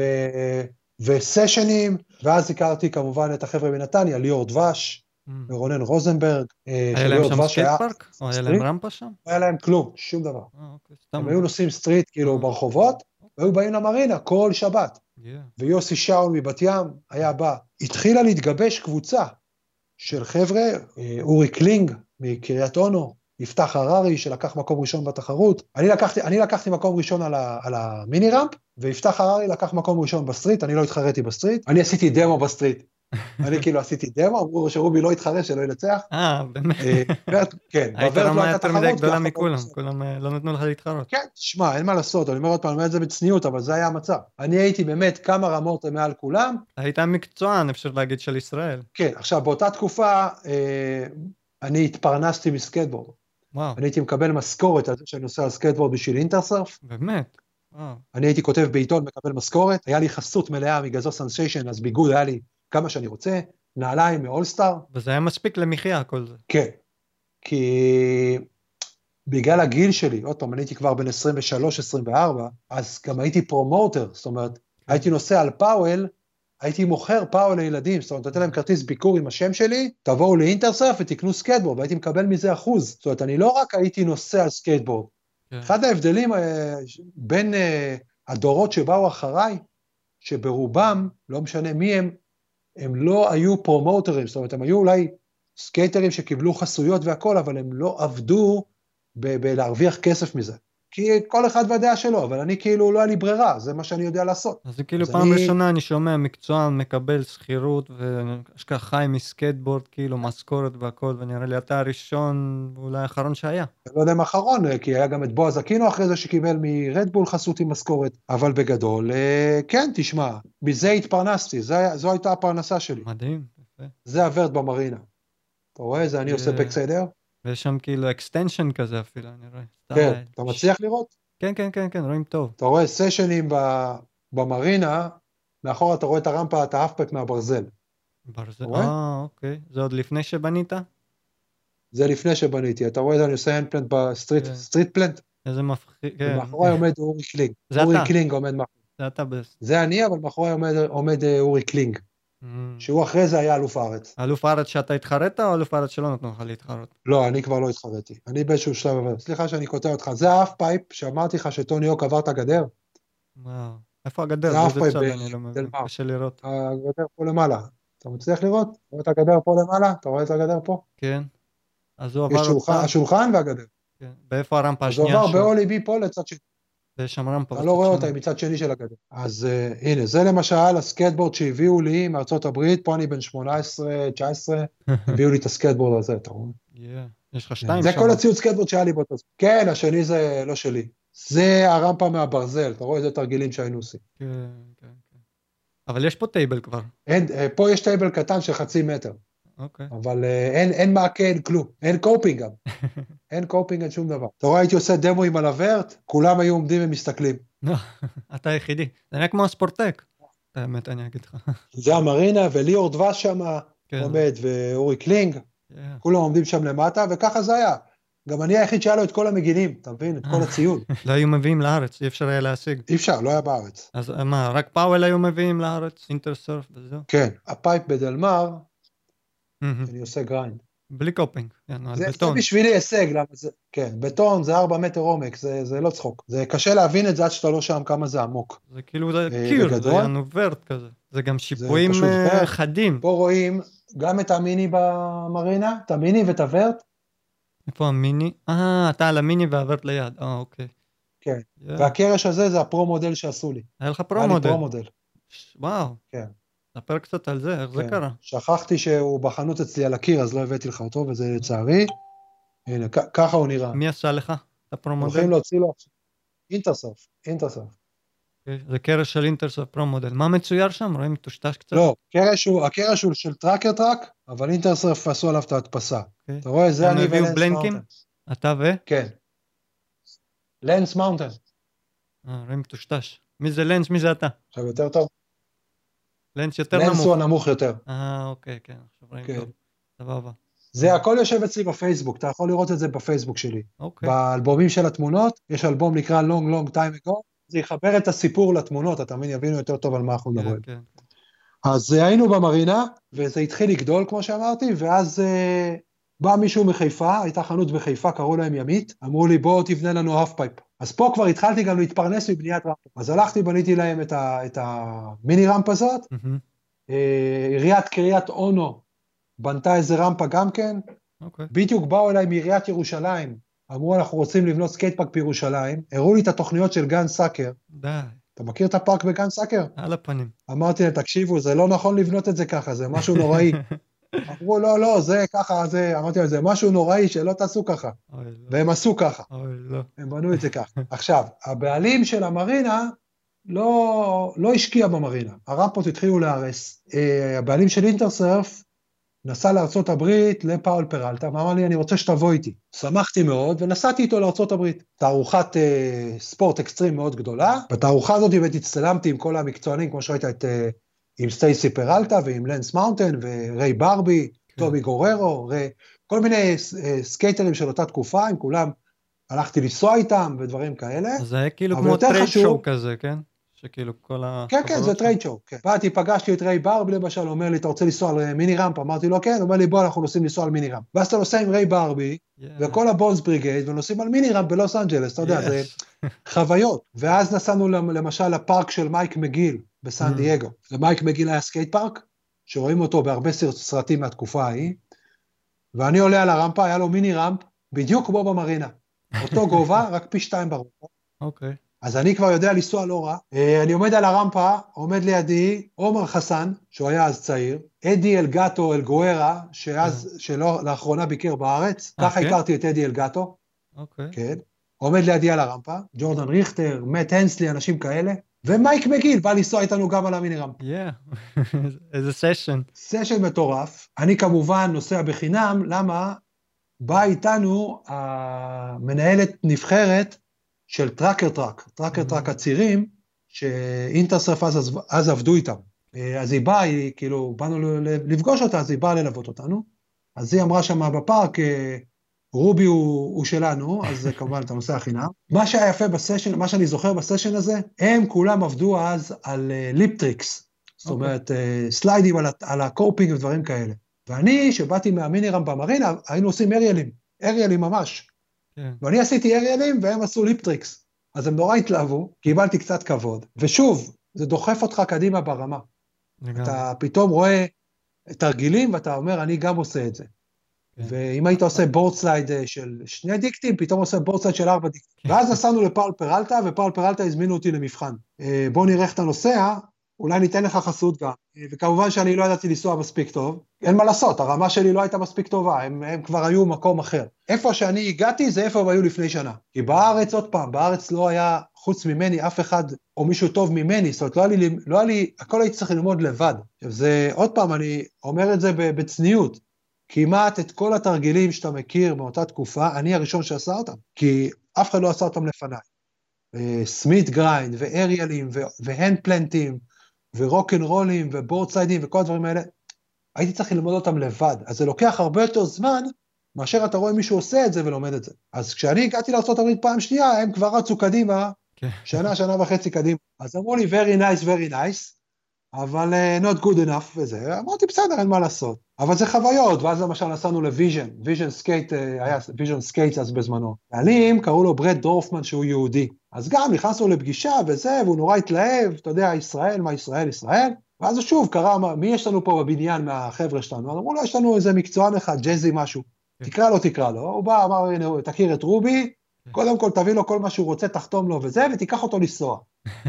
אוקיי? אז שוב, אתה יודע, אתה נכנס למיני טראק כזה, לוקחים אותך לאיזה רמפה ביתית, ואתה פתאום נוסע עם, עם, עוד פעם, עם איזה מקצוען שאתה, אתה יודע, רק ראית בספרים, ועוד פעם, זה, אתה לומד, אתה כאילו רואה דברים, אתה, זה משפר אותך, זה פותח לך את הראש, אתה מקבל מזה כן. השראה מאוד. ואני נסעתי לניו יורק משם, הייתי שלושה ימים בניו יורק, נסעתי קצת בברוקלין בנקס, וחזרתי לארץ. עכשיו, כשחזרתי לארץ הייתי חולה, כי בניו יורק אה, התקררתי מאוד. רק שתדע, אחת החוויות הכי גדולות בחיים שלי, זה לנסוע במנהטן על סקייטבורד, בשתיים לפנות בוקר עד חמש בבוקר. מה? העיר ריקה אוקיי? ואתה פשוט שוחט. שוחט. העיר ריקה, רק הומלסים ונרקומנים, ואתה נוסע עם חבר, רק, הוא אמר, הוא אמר לי, אל תעצור לאף אחד, אל תדבר עם אף אחד, פשוט תיסע. אתה יודע, הכל מדרכות בטון, ואתה נוסע ונוסע, זה חוויה שאני לא אשכח. בפעם ראשונה אני שומע, אתה מדבר שאתה נוסע street. כאילו, פחות או יותר. אה, כן, תשמע, כן. זה ה street שהיינו נוסעים. כן. אה, היינו עושים בורד סליידים, גריינדים, אוליז, אתה יודע, אבל לא, זה עדיין לא היה מקצוע. ואז אני מגיע לשדה תעופה חולה, ואני אומר לדיילת, תשמעי, אני, אני לא מרגיש טוב וזה, אני צריך, אה, זה, אמר לי, אין בעיה. ביד המקרה היא שמה אותי בפרסט קלאס, במחלקה הראשונה. המום, המום ממזלי הרב, כן, המום וזה, ואני רואה שלידי יושב מי שידעתי שהוא הבעלים של הסינרמה בתל אביב. עכשיו, מה זה הייתה הסינרמה? הסינרמה שהרסו אותה לפני שנה, זה היה כמו היכל יד אליהו, okay. אוקיי. היכל מאוד גדול, mm. שהיה לו הופעות מוזיקה ותיאטרון. אוקיי. Okay. בסדר? ידעתי שהוא הבעלים של הסינרמה, ואז אמרתי לו, תגיד לי, אולי, אולי יש לך שטח שאתה מכיר שאפשר לעשות עליו סקייט פארק. אז הוא חשב רגע ואמר לי, תשמע, בואו תעשו בתוך הסינרמה. איזה גדול. אמרתי לו, וואלה, זה רעיון. וחזרתי לארץ, הלכתי לאינטרסרף, הלכו לפגישה, ומזה הגיע הרעיון שנעשה, אינטרסרף יבנו סקייטפארק בסינרמה. עכשיו, אמרתי לך קודם שהמרינה הייתה מאוד מוזנחת. הרמפות כבר התחילו להישבר, נכון. הוא לא רצה לש... לשפץ אותם, בגלל שהייתה רמפה חדשה בקריית אונו, רוב החבר'ה העדיפו לנסוע לקריית אונו, לנסוע לרמפה שם, okay. ולא במרינה. רצינו לעשות תחרות אז הוא אמר, תשלמו לי כסף. Mm. בקיצור, אמרנו, בואו נעשה את הסינרמה ונתקדם. אז אה, אינטרסרף אמרו, מה נעשה? אז אמרתי להם, אני לקחו אותי לנסוע, ריי בר, ברבי לקח אותי לנסוע בבית של ילד שיש לו מיני רמפס מחוברות. כאילו, אז היה, הספיין היה כאילו הלהיט החדש. אמרתי להם, אנחנו נבנה כזה. רמפות מחוברות, אחת לשנייה, מלא מלא מלא רמפות, כן. וזה יהיה הלהיט, וגם נעשה סטריט, וגם נעשה ורטיקל. במשך חודש ימים okay. לא אוקיי. יצאתי מהמרתף של הסינרמה. וואו. כי לקחנו את כל המרתף, 400 מטר, ובנינו בו את כל הרמפות. וזה גם אינדור ראשון בארץ, אינדור. כן, וככה זה נראה. כן, כן. יש גם סרטון אה, בערוץ של אה, מזרחי.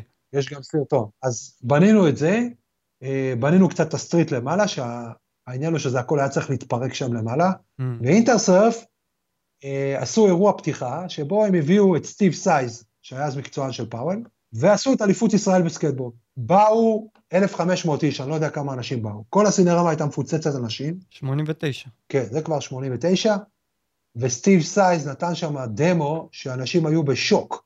כן. כאילו, אני כבר ראיתי אנשים עושים ככה בחו"ל, אבל אין, הוא התעופף שם, הוא עשה דברים. הוא, דרך אגב, מאוד מאוד התלהב. כן. מהרמפות למטה, הוא לא רצה ללכת הביתה. וזה יחד עם, ה, עם איתו ויחד עם ה, עדיין עם גזוז Sensation. היה ה peak של הסקייטבורד, פש- פשוט היסטריה. מכרנו סקייטבורדים, ב Intersurf מכרו סקייטבורדים, אני כל, ה- כל היום הייתי נוסע עם האוטו מעיר לעיר, מספק לחנויות סקייטבורדים שימכרו. וואו. אה, הייתי עושה המון דמואים, כאילו בכל מיני מקומות היינו עושים דמואים, אה, וסקייטבורד היה סופר, סופר להיט. אבל אז הסינרמה נמכרה למישהו אחר, ומישהו, הבעל הבית החדש, סגר את הסקייט פארק. אמר, אני, לא, לא מתאים לי הדבר הזה, mm, וסגר את הסקייט פארק. עכשיו, בזמן שהסינרמה התחילה לרוץ, המרינה סגר, כי המרינה, אף אחד לא הלך יותר למרינה, כן. אז גם המרינה נסגרה. לא. ועיריית קריית אונו פירקה את הרמפה בקריית אונו. ואז פתאום, תוך חודש אחד, סוף הקיץ של 89, אין יותר סקייט פארקים בארץ בשום מקום. איזה מכה. אין יותר איפה לנסוע. הייתה איזה רמפה פרטית בכפר סבא של איזה בחור, אבל זהו, כאילו אין איפה לנסוע. הייתה רק את הרמפה ביפ- בימית בחיפה. אוקיי. זו הרמפה שהייתה. הספורט מת. אני ממשכורות, שהייתי עושה משכורות, כן? כן. שהתבססו על כל הדברים האלה, שגם ניהלתי את הסינרמה, גם מכרתי סקייטבורדים, אה, וגם הייתי עושה הופעות, וכותב לעיתונים, ממשכורת אה, יפה, יפה מאוד אפילו, כן. אפס, כאילו, אפס הכנסות. וואי. אין לי מה לעשות, אני לא יודע מה לעשות, מה אני עושה? אני בן 25, אני לא יודע לעשות שום דבר חוץ מלנסוע סקייטבורד, מה אני עושה? הלכתי לגזוז, לגזוז Sensation, והם נתנו לי עבודה. הייתה להם חנות בגדים בדיזינגוף סנטר בקומה השלישית, ואז אמרו בואו נעשה פה מחלקת סקייטבורד. ואמרתי יאללה, בואו נעשה מחלקת סקייטבורד. כל שבת היינו נוסעים לרמפה בחיפה, וכל השבוע הייתי עובד, הייתי עובד בגזוז, מוכר סקייטבורדים. הבחור שהיה הבעלים, שמעון דויב, שהוא איש יקר מאוד, יחד איתו אמרנו בואו נקים את מועדון הסקייטבורד הישראלי, ואז נלך לעיריית תל אביב, ונגיד להם הנה, תנו לנו מקום לעשות סקייט פארק. התחלתי לאסוף חברים. היו משלמים 75 שקלים לשנה אוקיי. לגזוז, מקבלים טישרט וכובע של המותג, הנחה על סקייטבורדים, וככה אספנו חברים. בסוף 89 אה, החלטנו לעשות תחרות. בניתי, הם נתנו לי 1,400 שקל, בניתי quarter, box ו jump ו rail, ביקשנו רשות מהספורטק בתל אביב, יש רחבה ענקית של רולר בליידס, מהמם. לעשות את התחרות שם, ועשיתי את אליפות הארץ בסקייטבורד, שאני כמובן מנחה אותה, אני לא משתתף, ילדים, נוער ובוגרים. וגיא נילס לקח מקום ראשון. איפה הוא למד? באו מלא ילדים. לפני זה. הוא היה נוסע בסינרמה, בגורדון? גיא נילס התחיל לנסוע בסינרמה, אה, אוקיי. קיבל את השם שלו, דרך אגב, בגלל שהוא נראה כמו נילס הולגרסון אוקיי. מהסדרה, היה מאוד צנום ובלונדיני, והוא בא אליי בסינרמה ואמר לי, איך אני נהיה ב team של Intersurf? כי אז כולם רצו להיות ב team של Intersurf. אמרתי לו, אם תיקח אה, מקום זה וזה, בתחרות אני אכניס אותך ל team. אוקיי. אז הוא לקח, הוא יאללה. הגיע, נדמה לי מקום חמישי, לא זוכר, ונכנס ל team, אבל בתחרות שעשינו בספורטק, כן. הוא כבר היה ב street, אמ, ב-level אחר מכולם. הוא הראשון שידע לעשות ollie ל grab. כאילו, הטכניקה שלנו בקפיצות הייתה לעשות early grab. היינו באים אה. למקפצה כבר עם הסקייט ביד. אוקיי. הוא היה עושה ollie ותופס באוויר. וואו. ואף אחד לא ראה דבר כזה קודם. אוקיי. זה היה וואו. אתה גם לא היית עושה את זה? אה, הוא לקח, לא, אה, לא. אוקיי. אני הייתי את זה- תופס אה, לקח את זה כן, level אחד ל... כן. לגמרי, טכניקה אחרת לגמרי. אני, אני אף פעם לא הייתי street skater. אמ, זאת אומרת, הייתי עושה board slide ים על מ- המדרכות וזה, אבל uh, אני הייתי vert skater ו mini ramp skater, אני אף פעם לא הייתי street skater כזה גדול. אוקיי. אני בחור גבוה. כבד, זה קשה לי.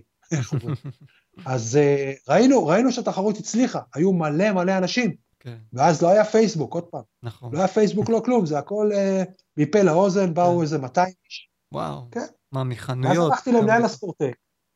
אוקיי. לא, החנות היחידה שהייתה זה גזוז. אה. שם מכרו סקייטבורדים, זה היה מרכז העניינים. אוקיי.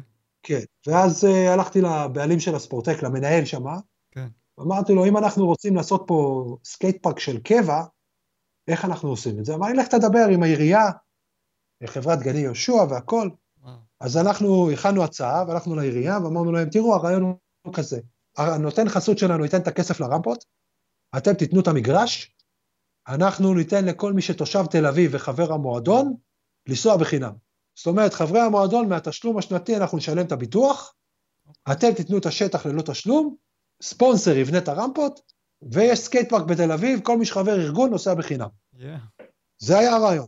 באה העירייה, אמרה, מה פתאום, אנחנו רוצים שתשלמו שכר דירה, Mm. חשמל, ארנונה, ביטוח. אז אמרנו, אין ברירה.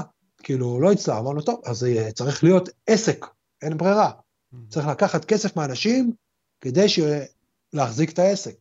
אני, מבחינתי, כל מה שהיה חשוב לי באותו זמן, שיהיה איפה לנסוע, זה מה שעניין את כל החבר'ה, מה שנקרא שארית הפליטה של הסינרמה.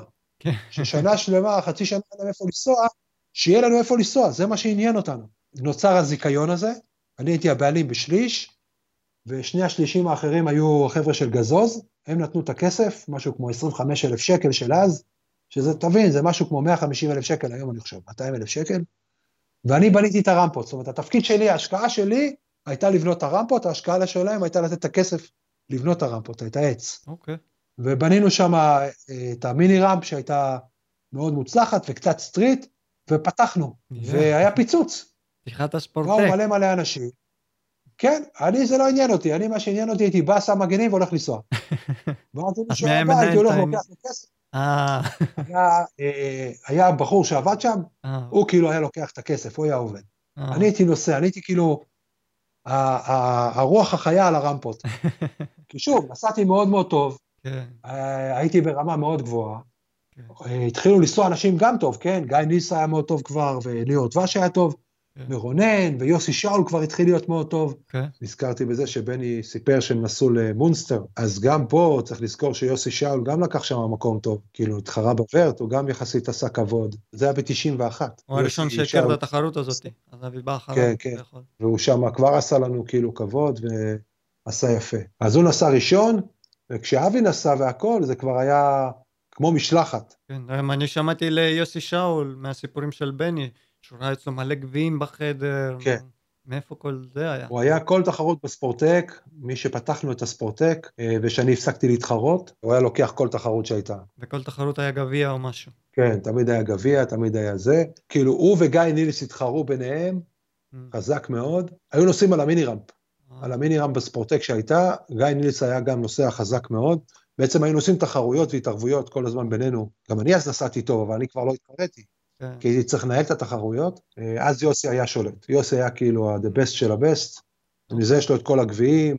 אה, יש לי את המחברת של יוסי עד היום בבית, אבל עדיין, אני הייתי עדיין בכוחי במותניי, כמו שאומרים. כן, כן. עדיין. וככה זה רץ שנה, שבשנה הזאת התחילו להגיע ילדים חדשים, אבל המקום כמובן לא הרוויח כסף, המקום הפסיד כסף כל הזמן, זה לא, אין פה חוכמות. אה, כן. אי אפשר להחזיק כזה מקום עם עלויות כאלה, מ... Mm. היו לוקחים, נדמה לי, שלושה שקלים לשעה, אתה יודע, כאילו ארבעה אה. שקלים לשעה, כאילו כסף מינורי, כלום. אבל דבר אחד עשינו, אה, אנחנו הראשונים שעשינו את התחרויות בשיטה של סבב. ניקוד מצטבר מתחרות לתחרות.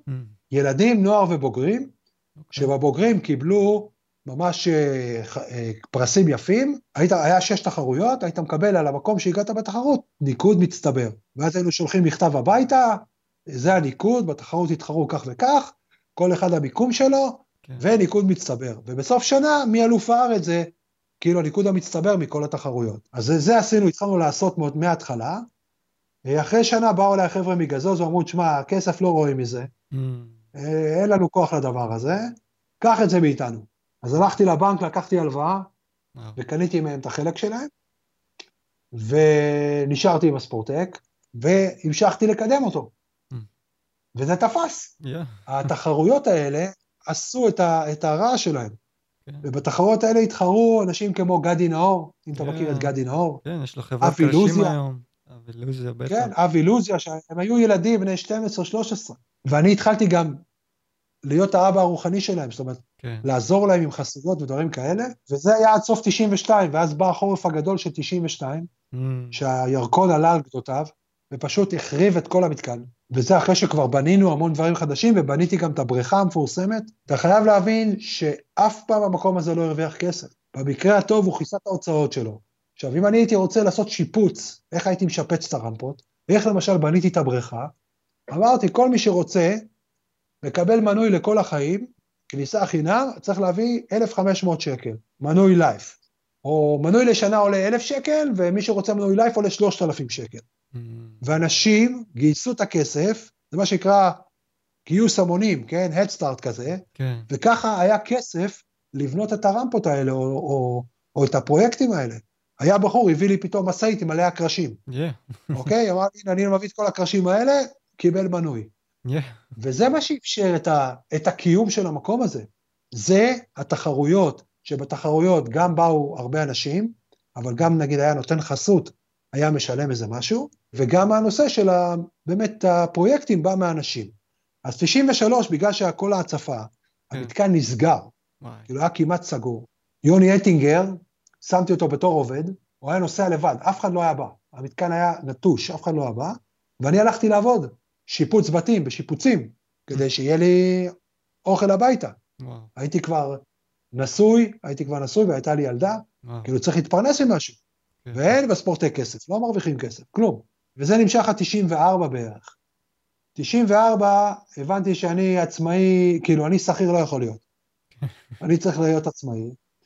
אה, והחלטתי שאני חוזר לספורטק בכל הכוח, Mm, ועשיתי שיפוץ עוד פעם מכלום. אתה תראה סרטים מאותה תקופה, רואים שזה הכל, אה, נקרא לזה גרוטאות.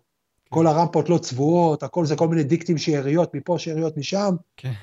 אינטרסרף אה, סגרו את הסינרמה הרי, נכון. אבל הרמפות נשארו שם. אה, אז אמרו לי, אתה רוצה את הרמפות? לך תיקח את הרמפות. אז הלכתי, הבאתי משאית, העמסנו את כל הקרשים, הבאנו לספורטק, מזה שיפצנו, כן. בנינו את הוורט, את כל הוורט הגדולה, כאילו, כן. מזה שיפצנו את הפארק בכלל. אבל אז הגיע הרולר בליידס, Mm, 94, הגיע הרולר בליידס. וכמה שזה אה, אנשים נגד רולר בליידס, בזכות הרולר בליידס, כן. הספורטק פתאום התחיל לקבל כן. כמויות של אנשים לא, לא, לא נתפסות בכלל. כן. ונראה לי זה גם אני- שינה קצת את הבנייה שלך ברגע שהרולבלייד ש- נכנס, נראה לי קצת התחלת לשלב. לא, לא, לא. ריילים לא, לא, כאלה לא, לא. גדולים. לא? היית. ריילים, אני בניתי rail גדול, כן, אבל הרמפות לא השתנו. אה, תמיד אוקיי. אמרו, רובי בונה רמפות לסקייטבורד. אמרתי, מה ההבדל בין רמפות לסקייטבורד לרמפות לרולר? בואו תסבירו לי מה ההבדל. Mm, ואף אחד לא ידע להסביר לי, אוקיי. אוקיי? אני נסעתי בתחילת 95 עוד הפעם הברית, לא לנסוע על סקייט. פשוט אה, אימא שלי חגגה יום הולדת אה, 50, Mm, הזמינה אותי, נסעתי, ואני זוכר, השארתי את המתקן, אבי אילוזיה עבד במתקן, אוקיי.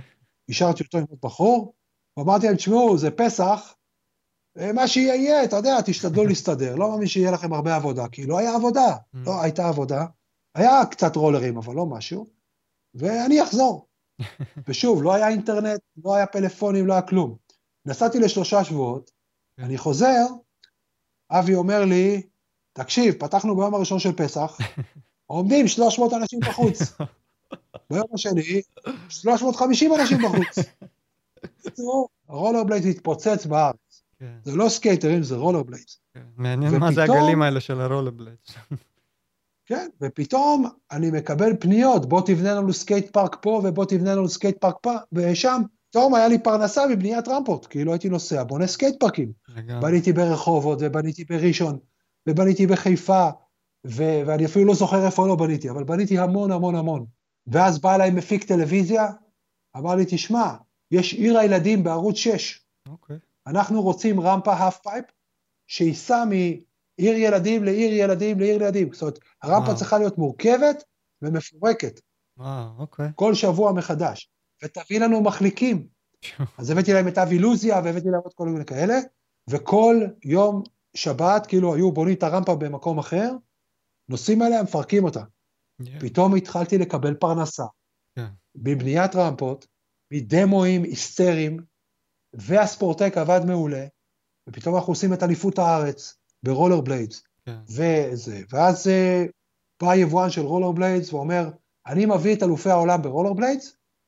ואנחנו רוצים לעשות אצלך אירוע. שילמו הרבה מאוד כסף וואו. בשביל האירוע הזה, סגרנו את המתקן בשביל הרולר בליידס, כן. גם שיפצנו אותו, וואו. והם עשו הופעה, היו ממש אלפי אנשים, ואז אה, פתחו גם את הרולר, אה, איך קראו לזה? קרייזי רולר בהרצליה, אוקיי. ופארק בדרום תל אביב, כל מיני אנשים באו ואמרו, וואלה, יש גל כזה גדול, אנחנו גם אה, נבנה סקייט פארקים. אה, היו עוד אנשים חוץ. ממך שהיו בונים. אבל הם לא היו סקייטרים, הם אנשי עסקים. אה, סתם, כן. אוקיי. זה היה ההבדל. כן. שאני, גם כשהספורטק היה מת, כן. שהיו נוסעים בו שני ילדים ביום, אני המשכתי להחזיק את הספורטק, כי זה היה החיים שלי. כן, כן. זה היה החיים שלי. לא הייתי הפשן. מוכן, בדיוק, לא הייתי מוכן לסגור את זה. כן. לא פתחתי את זה בגלל שעושים מזה כסף, כן. אז בטח שאני לא אסגור את זה כשלא עושים כסף. זה גם היה מפעל החיים שלי, וואו, אוקיי? אנחנו מדברים כבר על מתקן שקיים חמש שנים, לא חצי שנה. לגמרי. אפילו בא בן אדם אחד, היה בן אדם, בא, בא אליי בן אדם, אמר לי, בוא תמכור לי את הספורט. עכשיו, אני זוכר שהתלבטתי, למה הוא הציע לי סכום כסף שבחיים לא ראיתי. וואו. שאתה בא למתקן, והמתקן מפוצץ אה, ברולר בליידרים. אוקיי. אז בא בן אדם, אתה מבין? הוא אומר, בוא תמכור, ונותן לך סכום שאז, בזמנו, יכולתי לקנות דירה בכסף הזה. וואו. יכולתי לקנות דירה. ולא מכרתי לו. אמרתי, תשמע, זה דרך החיים שלי, אני לא... אני... כאילו, לא ידעתי מה אני אעשה בלי זה, מבין? לא ידעתי מה אני לגמרי, אעשה מה בלי היית זה. עושה, כן. אולי היית פותח לא, פארק לא חדש איפשהו, במקום אחר בעיר, לא? אולי? לא, לא, לא, לא, לא? פשוט, אני מאמין שאם הייתי מוכר לו, היה מחתים אותי שאני לא פותח לו משהו מתחרה, אתה מבין? אה, אוקיי. די הגיוני. כן, ודי, כשמוכרים עסק, יש תחרות. אה, אבל לא משנה, הכל הלך טוב, עד בדיוק לפני 25 שנה, שרצחו את רבין, Mm. אוקיי? כשרבין נרצח, היה סוויץ', נקרא לזה מצב הרוח הלאומי בארץ. אוקיי. פתאום בבת אחת, אתה צעיר מדי להכיר בזה, אבל פתאום קטן. בבת אחת, כאילו, כאילו העולם נכנס לדיכאון. תל אביב לפחות, כאילו נכנסה לדיכאון. אני זוכר, זה היה סוף, זה היה נובמבר, אבל אני בדצמבר שלחתי מכתבים לכל חברי המועדון. עכשיו, באותה תקופה, אנחנו הגענו כמעט ל-7,000 חברי מועדון וואו. רשומים, שמשלמים שו. 75 שקל לשנה. וואי. אז אני שלחתי, כי לא היה, לא היה אינטרנט, נכון. אני הכנתי 75, אה, 7,000, כמעט 7,000 מכתבים במעטפות לאנשים, ושלחתי הביתה בדואר, תחדש את המנוי לשנה הבאה. Mm, כמעט 7,000 מכתבים שלחתי. וואו. בדצמבר, 95. לא חזר אפילו לא מכתב אחד. יואו. מה? אף אחד לא חידש חברות. וואי. אני פתחתי את שנת 96, ואף אחד לא חידש חבר- חברות. ואז במכה אחת, הספורטק מ-100 קילומטר לשעה נפל לאפס. הכל בבת אחת. כל ה... גם זה היה חורף, כן? היה שלושה חודשים של חורף, כן. שזה גם לא תרם בדיוק לזה שאנשים יכולים לנסוע. כשהגיע אפריל כבר והקיץ, מהמם. זה כבר היה מספרים קטנים מאוד, זה היה עשרה אחוז ממה שהיה שנה קודם. יואו. ואז בבת אחת, הכל עוד פעם נפל. זה, זה, זה, זה מה שהיה. עוד הצלחנו לסחוב 96, 97, ואז התחלתי להרגיש, היה את האקס גיימס של Mm. 95-6 עם טוני הוק, כן, כן. התחלנו להרגיש שסקייטבורד מתחיל להיות מעניין. אוקיי. עכשיו, בשלב הזה אבי אילוזיה כבר נוסע ברמה גבוהה מאוד, יוני אטינגר נוסע ברמה גבוהה, אקינו, כל החבר'ה האלה הם הדור הצעיר, והם מתחילים לדחוף את הרמה בארץ. עכשיו, כשאתה מדבר איתי על street, למה אנשים הולכים לנסוע street? בדרך כלל, או תמיד זה התחיל בגלל שאין להם רמפות. אין אוקיי. להם רמפות, אין להם פארקים, אז נוסעים ב street. פה התחילה תנועה גם של לנסוע street, כי אנשים לא רצו לשלם כסף בשביל לנסוע ברמפות. אז הרבה אנשים נסעו בגימנסיה, נסעו street, גם street זה יותר נגיש. כן. זה משהו יותר נגיש, יותר כאילו לכאורה יותר קל. לכאורה, כן? כן. לא צריך מגנים, אבל הם היו באים לספורטק, כי רובם היו נוסעים בחינם בספורטק, אבי אילוזיה וכולם היו נוסעים חינם בספורטק. באים בשבתות לספורטק, הילדים היו רואים אותם, ומתלהבים. כן. ואז לאט לאט התחלת לראות שהסקטבורד חוזר. ב-98 כבר עשיתי תחרות, ככה זה נמשך לאט לאט השיפור הזה, עד uh, שנת 2000. ב-2000 עשינו תחרות גדולה ממש, כן. שארתור ניצח אותה, אבל חוץ מזה, לפני שאנחנו מגיעים ל-2000, כמו שאמרת על כל המחליקים האלה, יו- יוני אטינגר, בועז אקינו, אבי אילוזיה, הייתה לך מין השפעה שלך עליהם לנסוע לארה"ב ולנסות להשתפר ברמה? כאילו, אני חושב שזה כבר בא להם לבד, כי אה, בתקופה כן? ההיא כבר, כבר היה וידאוים, הם היו רואים את ה-411 mm. וכל אלה, והם לא היו צריכים אותי שאני אשרה אותם. אה. הדבר היחיד שאני נתתי להם השראה באיזשהו מקום, אה, זה שהייתי כמו האבא הרוחני שלהם. אוקיי. אני הייתי נוסע, לוקח את לוזיה מהבית, לוזיה עבד אצלי, אטינגר עבד אצלי. זאת אומרת, אתן לך דוגמה, היה האירוויזיון הראשון בישראל. באו אליי מההפקה, אמרו לי, אנחנו צריכים סקייטר, לצלם אותו לפתיח של השיר הישראלי. עכשיו, אם אתה תסתכל, ב... אם אתה תחפש זה, תראה שזה בועז אקינו נוסע על הגגות בירושלים. אז אני שידכתי להם את בועז אקינו, אתה מבין? כן. אני באתי ואמרתי להם, הנה, כן. יש, לי את, אה, יש לי את אבי, יש לי אותו, יש לי אותו, יש לי אותו, הם בחרו באבי, הם, והם בחרו באקינו. היו באים אליי, באו אליי מבחוץ. היית איש הקשר של הסקייטבורד, כאילו, לכל האנשים האלה מבחוץ. ידעו שאתה זה הבן אדם לבוא אליו עם הסקייטבורד. בטח מהכתבות שלך ומכל הניסיון שלך עם הרמפות, הכירו אותך כבר, ואתה היית בראש של הראש של הסקייטבורד, כאילו, בארץ. אה, נכון, זו הייתה עובדה, מה לעשות. כן, לא היה למי עוד אה, לבוא, אם לא אליך למי לבוא. נכון. לא היה אף אחד. שוב, אני, הייתי הכי מבוגר, אני אומר עוד פעם, אני הייתי הכי מבוגר. כן. אם זה היה דמוים, כן, רצו דמו. אני מביא את המחליקים, תמיד דואג שישלמו להם כסף, דרך אגב. הם תמיד קיבלו כסף. אף פעם לא בחינם. אתה מבין, זה כאילו, הכל היה, תקרא לזה ידי, ידי בכל והכל בי. כאילו, הכל עובר דרכי, כן, כן. אבל שוב, זה לא שאני לא, אני היחיד שמרוויח מזה. אלא כל מי שהיה בעשייה, תמיד נטל חלק, ובשבילו זה גם היה חשיפה או התקדמות. נכון. ושוב אני אומר, אף אחד לא עבד בחינם. ב-2000, אבל כשעשינו את התחרות, כן. כבר באו מלא מלא אנשים לראות את התחרות. הגל של ה X Games כזה, כן? כן, כן. גיא חסון, הוא קפץ שם אה, drop מה vertical של איזה שלוש מטר לרצפה. אני חושב שבכל תל אביב שמעו את השאגה של הקהל. כאילו, זה כבר היה וואו. כן. כאילו, אנשים כבר אמרו וואו, אתה יודע. ואז סקטבורד ממש התחיל להתקדם. זה היה ב-2000 ארתור אשקובן לקח ראשון. כן, כן, ארתור לקח ראשון. ומה, איפה לוזי, איפה אקינו היו, איפה אטינגר? לוזי היה בחו"ל, אה, אוקיי. אה, וגיא חסון לקח מקום שני. גיא חסון, בוא אני אספר לך מי זה גיא חסון. אוקיי. גיא חסון, קודם כל, הוא הגולש הכי אמיץ בישראל שאי פעם היה. אוקיי. זאת אומרת, אם הוא מחליט לעשות תרגיל, לא יעצור אותו שום דבר. הוא שריד באיזשהו מקום של הסינרמה, והוא התחיל אה, ממש להיות טוב בספורטק, הוא היה מתאבד, זאת אומרת, הוא עושה תרגילים שאף אחד לא העז לעשות. אוקיי. אוקיי? אף אחד, את הרייל של הרולר בלייז בספורטק, שזה רייל גבוה כן. וארוך. עם שתי פושים, אין לך אפילו גישה. שתי פושים והוא עשה אותו. עכשיו, זה רייל בגובה של uh, כמעט מטר. הוא לא היה אולי עושה את הטריקים הכי טכניים, אבל הכי גדולים. Mm. אם הוא בתחרות היה נוחת מהדרופ הזה, מהוורטיקל, הוא קפץ מהשולחן, כאילו אסי דרופ לרצפה. אם הוא היה נוחת אותו, הוא היה מנצח את ארתור. אבל הוא לא הצליח לנחות. אה, תרגיל אוקיי? אחד, תרגיל אחד היחס.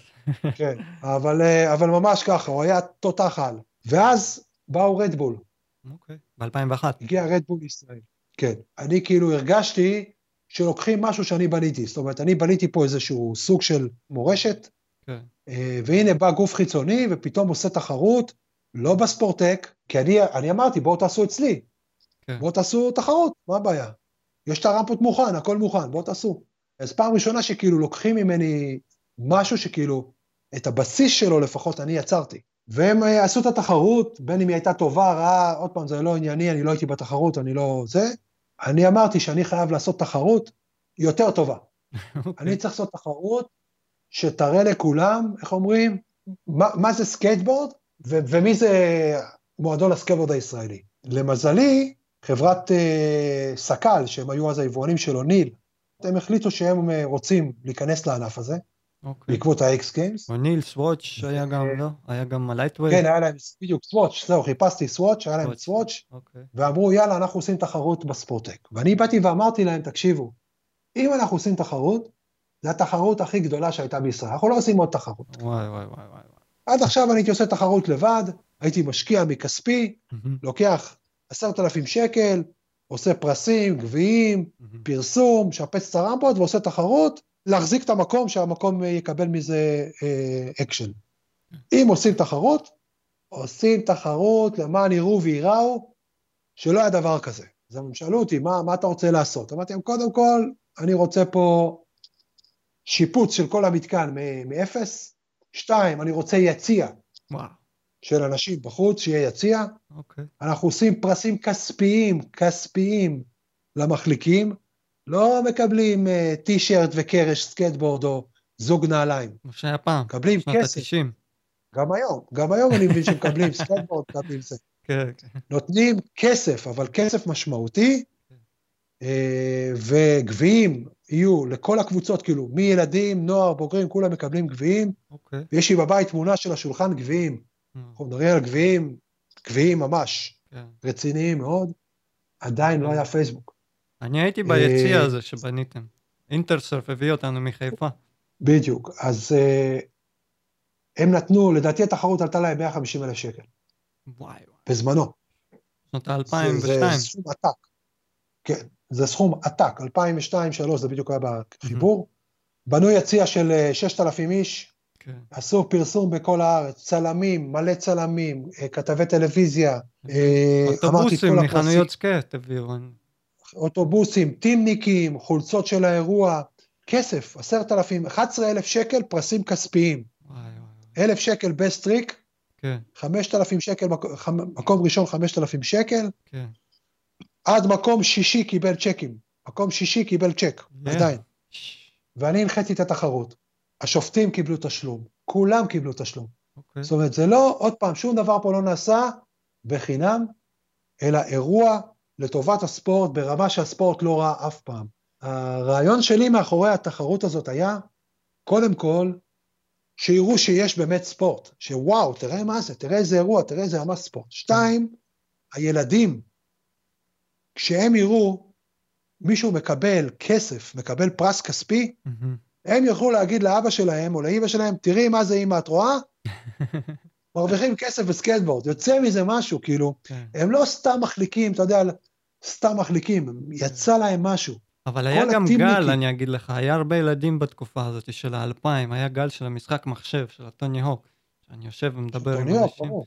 כן, הוא הוציא את המשחק נכון. מחשב, ופשוט כולם, היה שיגעון שכולם ידעו איך קוראים לשמות של הטריקים, כולם ידעו מה זה נכון. kickflip, כולם ידעו מי זה טוני הוק בכלל.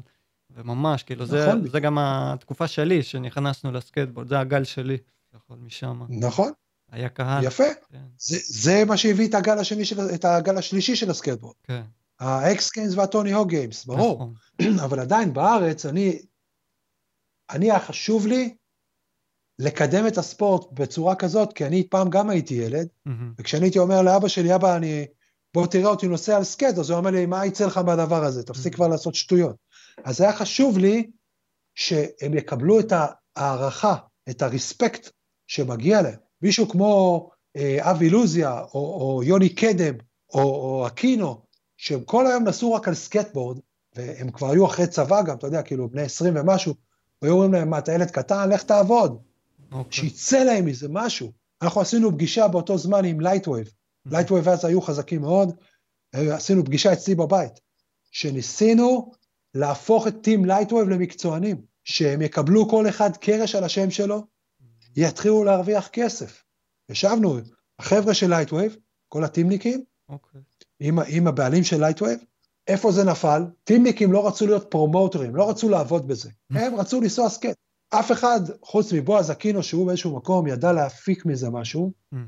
וקיבל חסות מרדבול ומשכורת מרדבול, אף אחד לא רצה לעבוד בזה, אתה מבין? שכאילו, הוא צריך לעשות promotion לציוד. מהמם. אבל זו הייתה המטרה שלי, להפוך את זה למצב שאתה יכול לנסוע על סקייטבורד ברמה גבוהה ולהרוויח כסף, כן, ולא רק להיות skater, אחד שנוסע וזהו, אתה יודע, כאילו, כן, כי בסופו של דבר בן אדם צריך להתפרנס, הוא לא נשאר בן 18 כל החיים. נכון. הוא רוצה להשכיר דירה בתל אביב, הוא רוצה שיהיה לו, אה, לא יודע, אה, מחשב טוב, הוא, הוא צריך כסף, הוא צריך כסף לחיות. מה יותר טוב מאשר לעשות סקייטבורד כן. ולהרוויח מזה.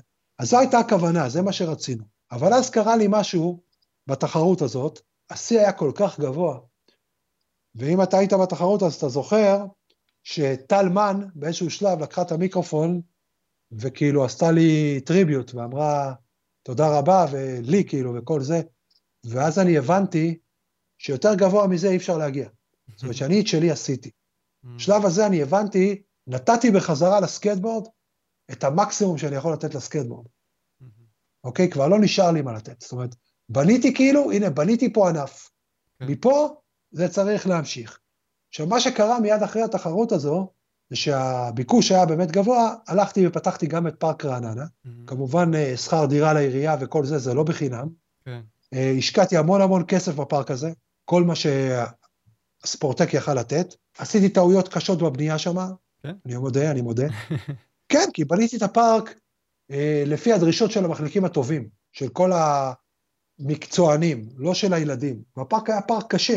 אם נסעת בו, כן, היה. פארק קשה. הייתה שם תחרות לא היה. פארק ש- כן, כן, עשינו גם תחרות וזה. אבל הוא היה פארק קשה, הוא לא היה פארק קל, הוא לא היה ידידותי. ו... והוא לא כל כך, הוא, הוא בוא נגיד, הוא הפסיד כסף מהיום הראשון אוטומטית. כאילו, זה היה, כל מה שהספורטק הצליח איכשהו להרוויח, שם הפסיד. כאילו, זה היה באמת כישלון. באמת כישלון, אני מודה בזה, אבל שוב, החזקתי את זה. החזקתי את זה, וכל הזמן קיוויתי לטוב יותר, וכל פעם השקעתי ובניתי עוד רמפה, Mm, ושיפצתי ושיניתי, וניסיתי כל הזמן ליצור מצב שאולי אולי זה יצליח. אבל זה לא הצליח, אין מה לעשות. ואז התחיל לקרות תהליך uh, שהוא טבעי, שהחבר'ה הצעירים, משום מה החליטו או חשבו, אני אומר את זה מהנקודה שלי, שאני ראיתי את זה, כן? איך אני ראיתי את זה? כן.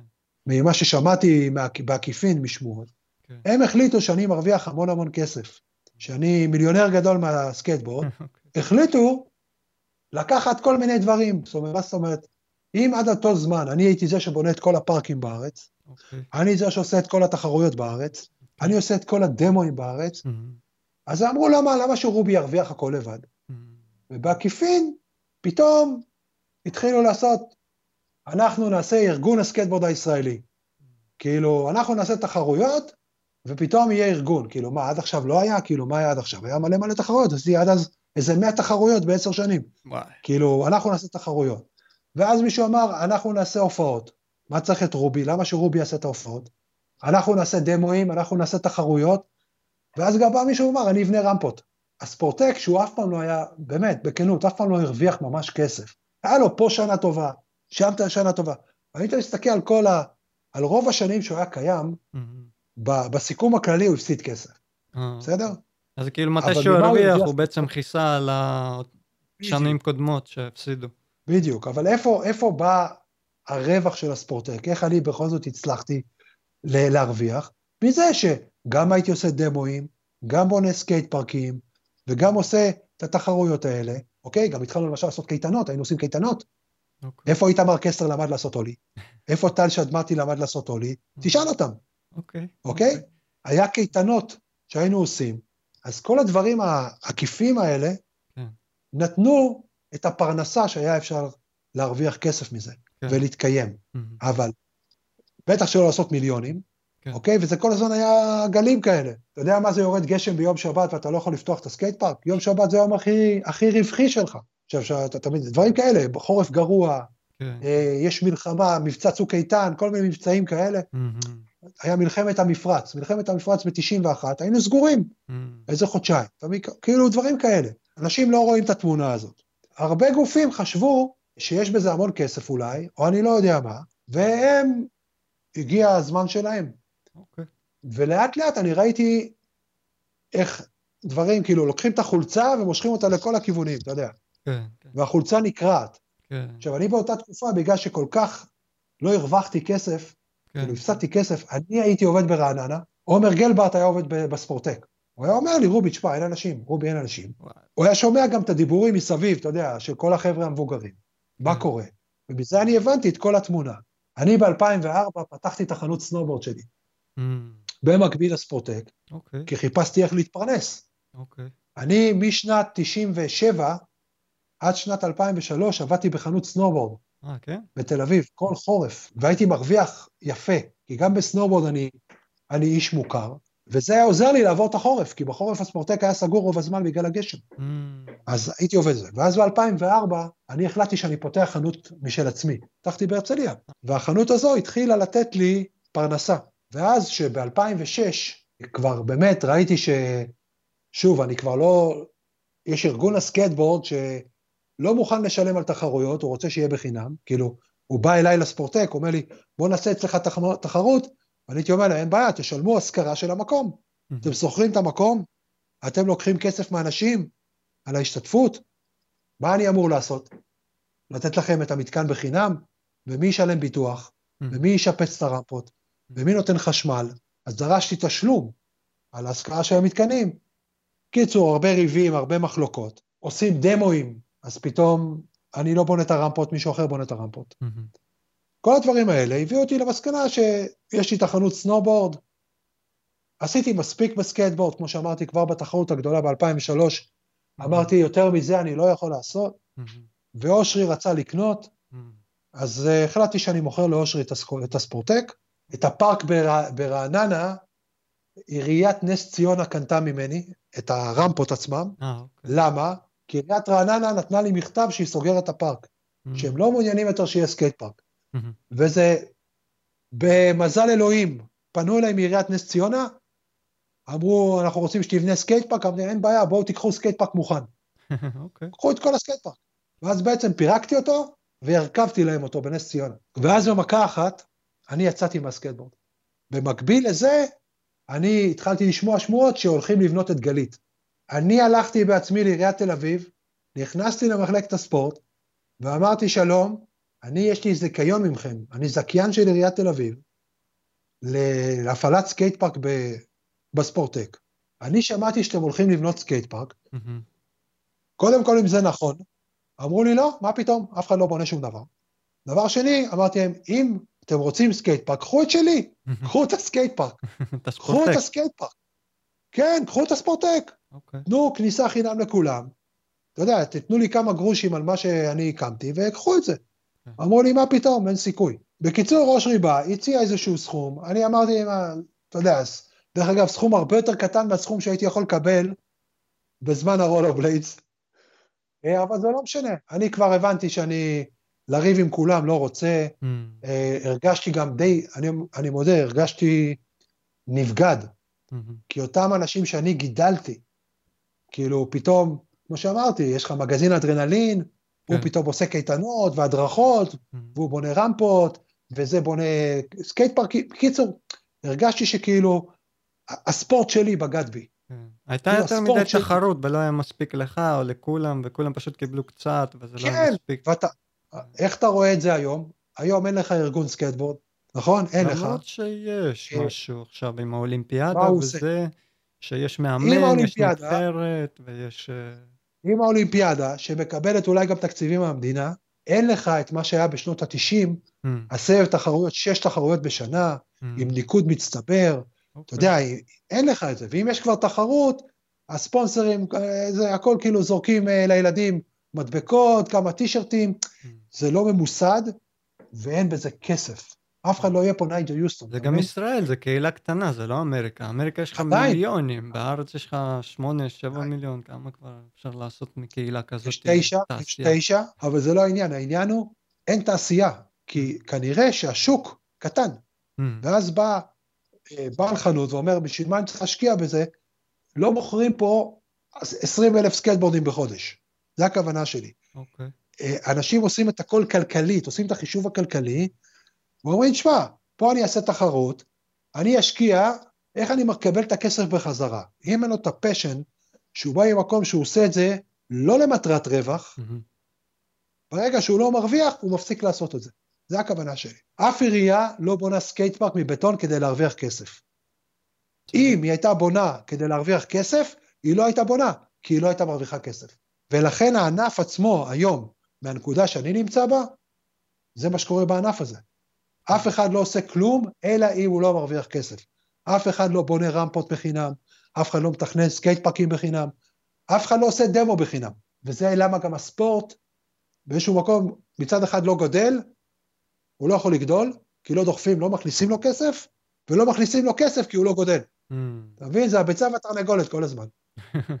זהו, זה כאילו הראייה שלי. אז אני ב-2007 עשיתי cut, ואז גם uh, הבנתי שבאמת בונים את גלית, אפילו אבי הזמין אותי לפתיחה שאני אעשה נאום ולא באתי, בגלל ששוב, הרגשתי נבגד. כאילו, איך זה שתחת ה...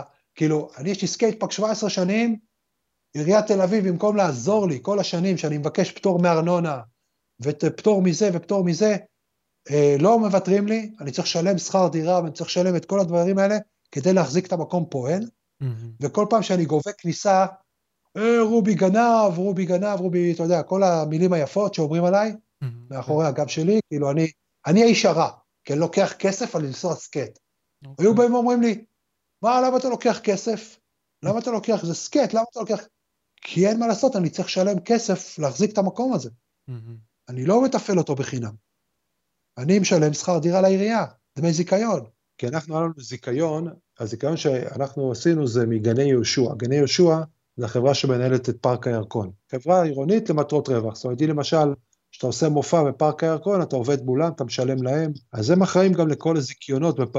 בספורטק בפארק הירקון. אנחנו עשינו מולם את ההסכם, כשמחלקת הספורט בעיריית תל אביב בעצם התנגדה לקיום המתקן. חודש אחרי שפתחתי את הספורטק, אז הגיע לביקור אה, מנהל מחלקת הספורט, ואני זוכר, הוא אמר לי, הוא אמר לי בפירוש, ספורט הזה כביכול שייך ללונה פארק, כאילו בתור מתקן ראווה, שעשועים תקרא mm. לזה, זה לא ספורט, אני אעשה הכל, כל מה שביכולתי כדי לסגור את המקום הזה, וואו. ולהעביר אותו ליריד. זה כאילו חלק מה, מהבעייתיות שהיה בהקמה של מתקן כזה, שבעצם אין לך תמיכה עירונית, או הכרה בכלל שזה משהו שהציבור רוצה או צריך. Mm-hmm. וזה מתחבר לבעיה השנייה שהייתה לספורטק בכל השנים שהוא היה קיים, בטח אז, זה נושא הביטוח. Mm-hmm. אנשים uh, לא מבינים, אבל בזמנו, אף חברת ביטוח לא רצתה לבטח מתקן סקייטבורד, כי סקייטבורד היה נחשב לספורט מאוד מאוד מסוכן. כן. אוקיי? לא משנה אם זה נכון או לא נכון, ככה זה נחשב. והבעיה הכי גדולה של הספורטק הייתה קודם כל להשיג חברת ביטוח שתסכים לבטח את המתקן, אוקיי. ואחרי זה כמה זה יעלה למתקן. ההוצאה הכי גדולה בשנה, כמעט פי שתיים מעלות שכר הדירה של המקום, הייתה הביטוח כל חודש. וואו. זו הייתה הבעיה הכי גדולה, כן. השתמשת ו... פעם בביטוח הזה? היית צריך. תבעו אותנו, בטח, בטח. אז היו אנשים נופלים, אה, שוברים יד או משהו, ישר היו תובעים את המתקן. וזה היה הולך לביטוח, לא היית מקבל, כאילו מזל שהיה לא. לך אותו. גם, כן, אבל גם, קודם כל אף אחד לא זכה בשום תביעה. כל התביעות בעיקרון נדחו. כשתובעים כזה מתקן, צריך להוכיח שהמתקן אשם בפציעה, זאת אומרת שהוא עשה, הוא לא עשה כל מה שביכולתו למנוע את הפציעה. ופה זה מתחבר לעוד דבר, שאנחנו חייבנו מגינים וקסדה, okay, אוקיי? בגלל זה, שלא יכלו להגיד, אה, לא נתנו לי מיגון, וגם כשאתה, נגיד, זוכה בתביעה, כן, הייתה תביעה נגדנו, וזכינו בתביעה, עדיין יש לך את מה שנקרא הנושא של השתתפות עצמית. בכל תביעה, לא משנה אם זכית או הפסדת, אתה צריך לשלם השתתפות עצמית, mm. שזה אלפי שקלים, okay. כן. ואני יכול להגיד לך שבתביעה שזכינו דווקא, חברת הביטוח אפילו לא רצתה לבטח אותנו בטענה שלא הודענו להם בזמן על הפציעה הזאת. גם שכבר היה לנו ביטוח, היה מאוד קשה לקבל את הכיסוי. כאילו החברת ביטוח חיפשה כל דרך ל- להתחמק מטיפול העניין. זה מול היום, שהיום יש לך פארקים ציבוריים, בלי פיקוח, בלי מיגון, בלי שום דבר, זה מראה לך כמה השתנה הענף הזה, שהיום אנשים מקבלים את זה שאתה יכול לנסוע על סקייטבורד ומקסימום תיפצע, אוקיי? שבזמנו זה לא היה, כאילו, כאן היינו צריכים בסוף להגיע לחברה באנגליה שתבטח את המתקן, כי אף חברה ישראלית לא הסכימה, לא רצתה לבטח את המתקן הזה. אז רגע, מה היום, אם אה, מישהו נפצע בסקייט פארק ציבורי בארץ, זה הולך לעירייה, תביעה וכולי? כן, הוא יצטרך את העירייה, ולדעתי הוא לא יזכה בכלום, כי בעצם הספורט הפך להיות דבר כזה שהוא ציבורי, זאת אומרת, כולם עושים את זה, זה כבר לא נחשב למשהו נדיר או מסוכן, אלא יש סקייט פארק, יופי, נסעת בסקייט פארק, נפלת, זה אשמתך, כאילו. כן. זה שעשית ollie flip ונפלת בפארק, זה לא משנה, זה אשמתך. זה כאילו איך שזה נחשב. גם אחד הדברים שהיה לי מאוד קשה בשנים האחרונות בספורטק בגלל זה, זה ההתנגדות של המחליקים הטובים להחליק עם קסדה ומגינים, אוקיי? כן, אומרת, אבל בסוף נראה לי המגינים ירדו, יותר פשוט נסו יותר עם קסדות לדעתי. רק בגלל שאני חייבתי אותם. אני אמרתי, אין בעיה, תיסעו בלי מגינים, אבל קסדה אתם חייבים. למה? כי זה מראה לילדים האחרים שאפשר לנסוע בלי, בלי מגינים, יצר לי המון המון בעיות. זה הפך למלחמה, כל הזמן מלחמות. כן, זה לא נוח, זה קשה. זה...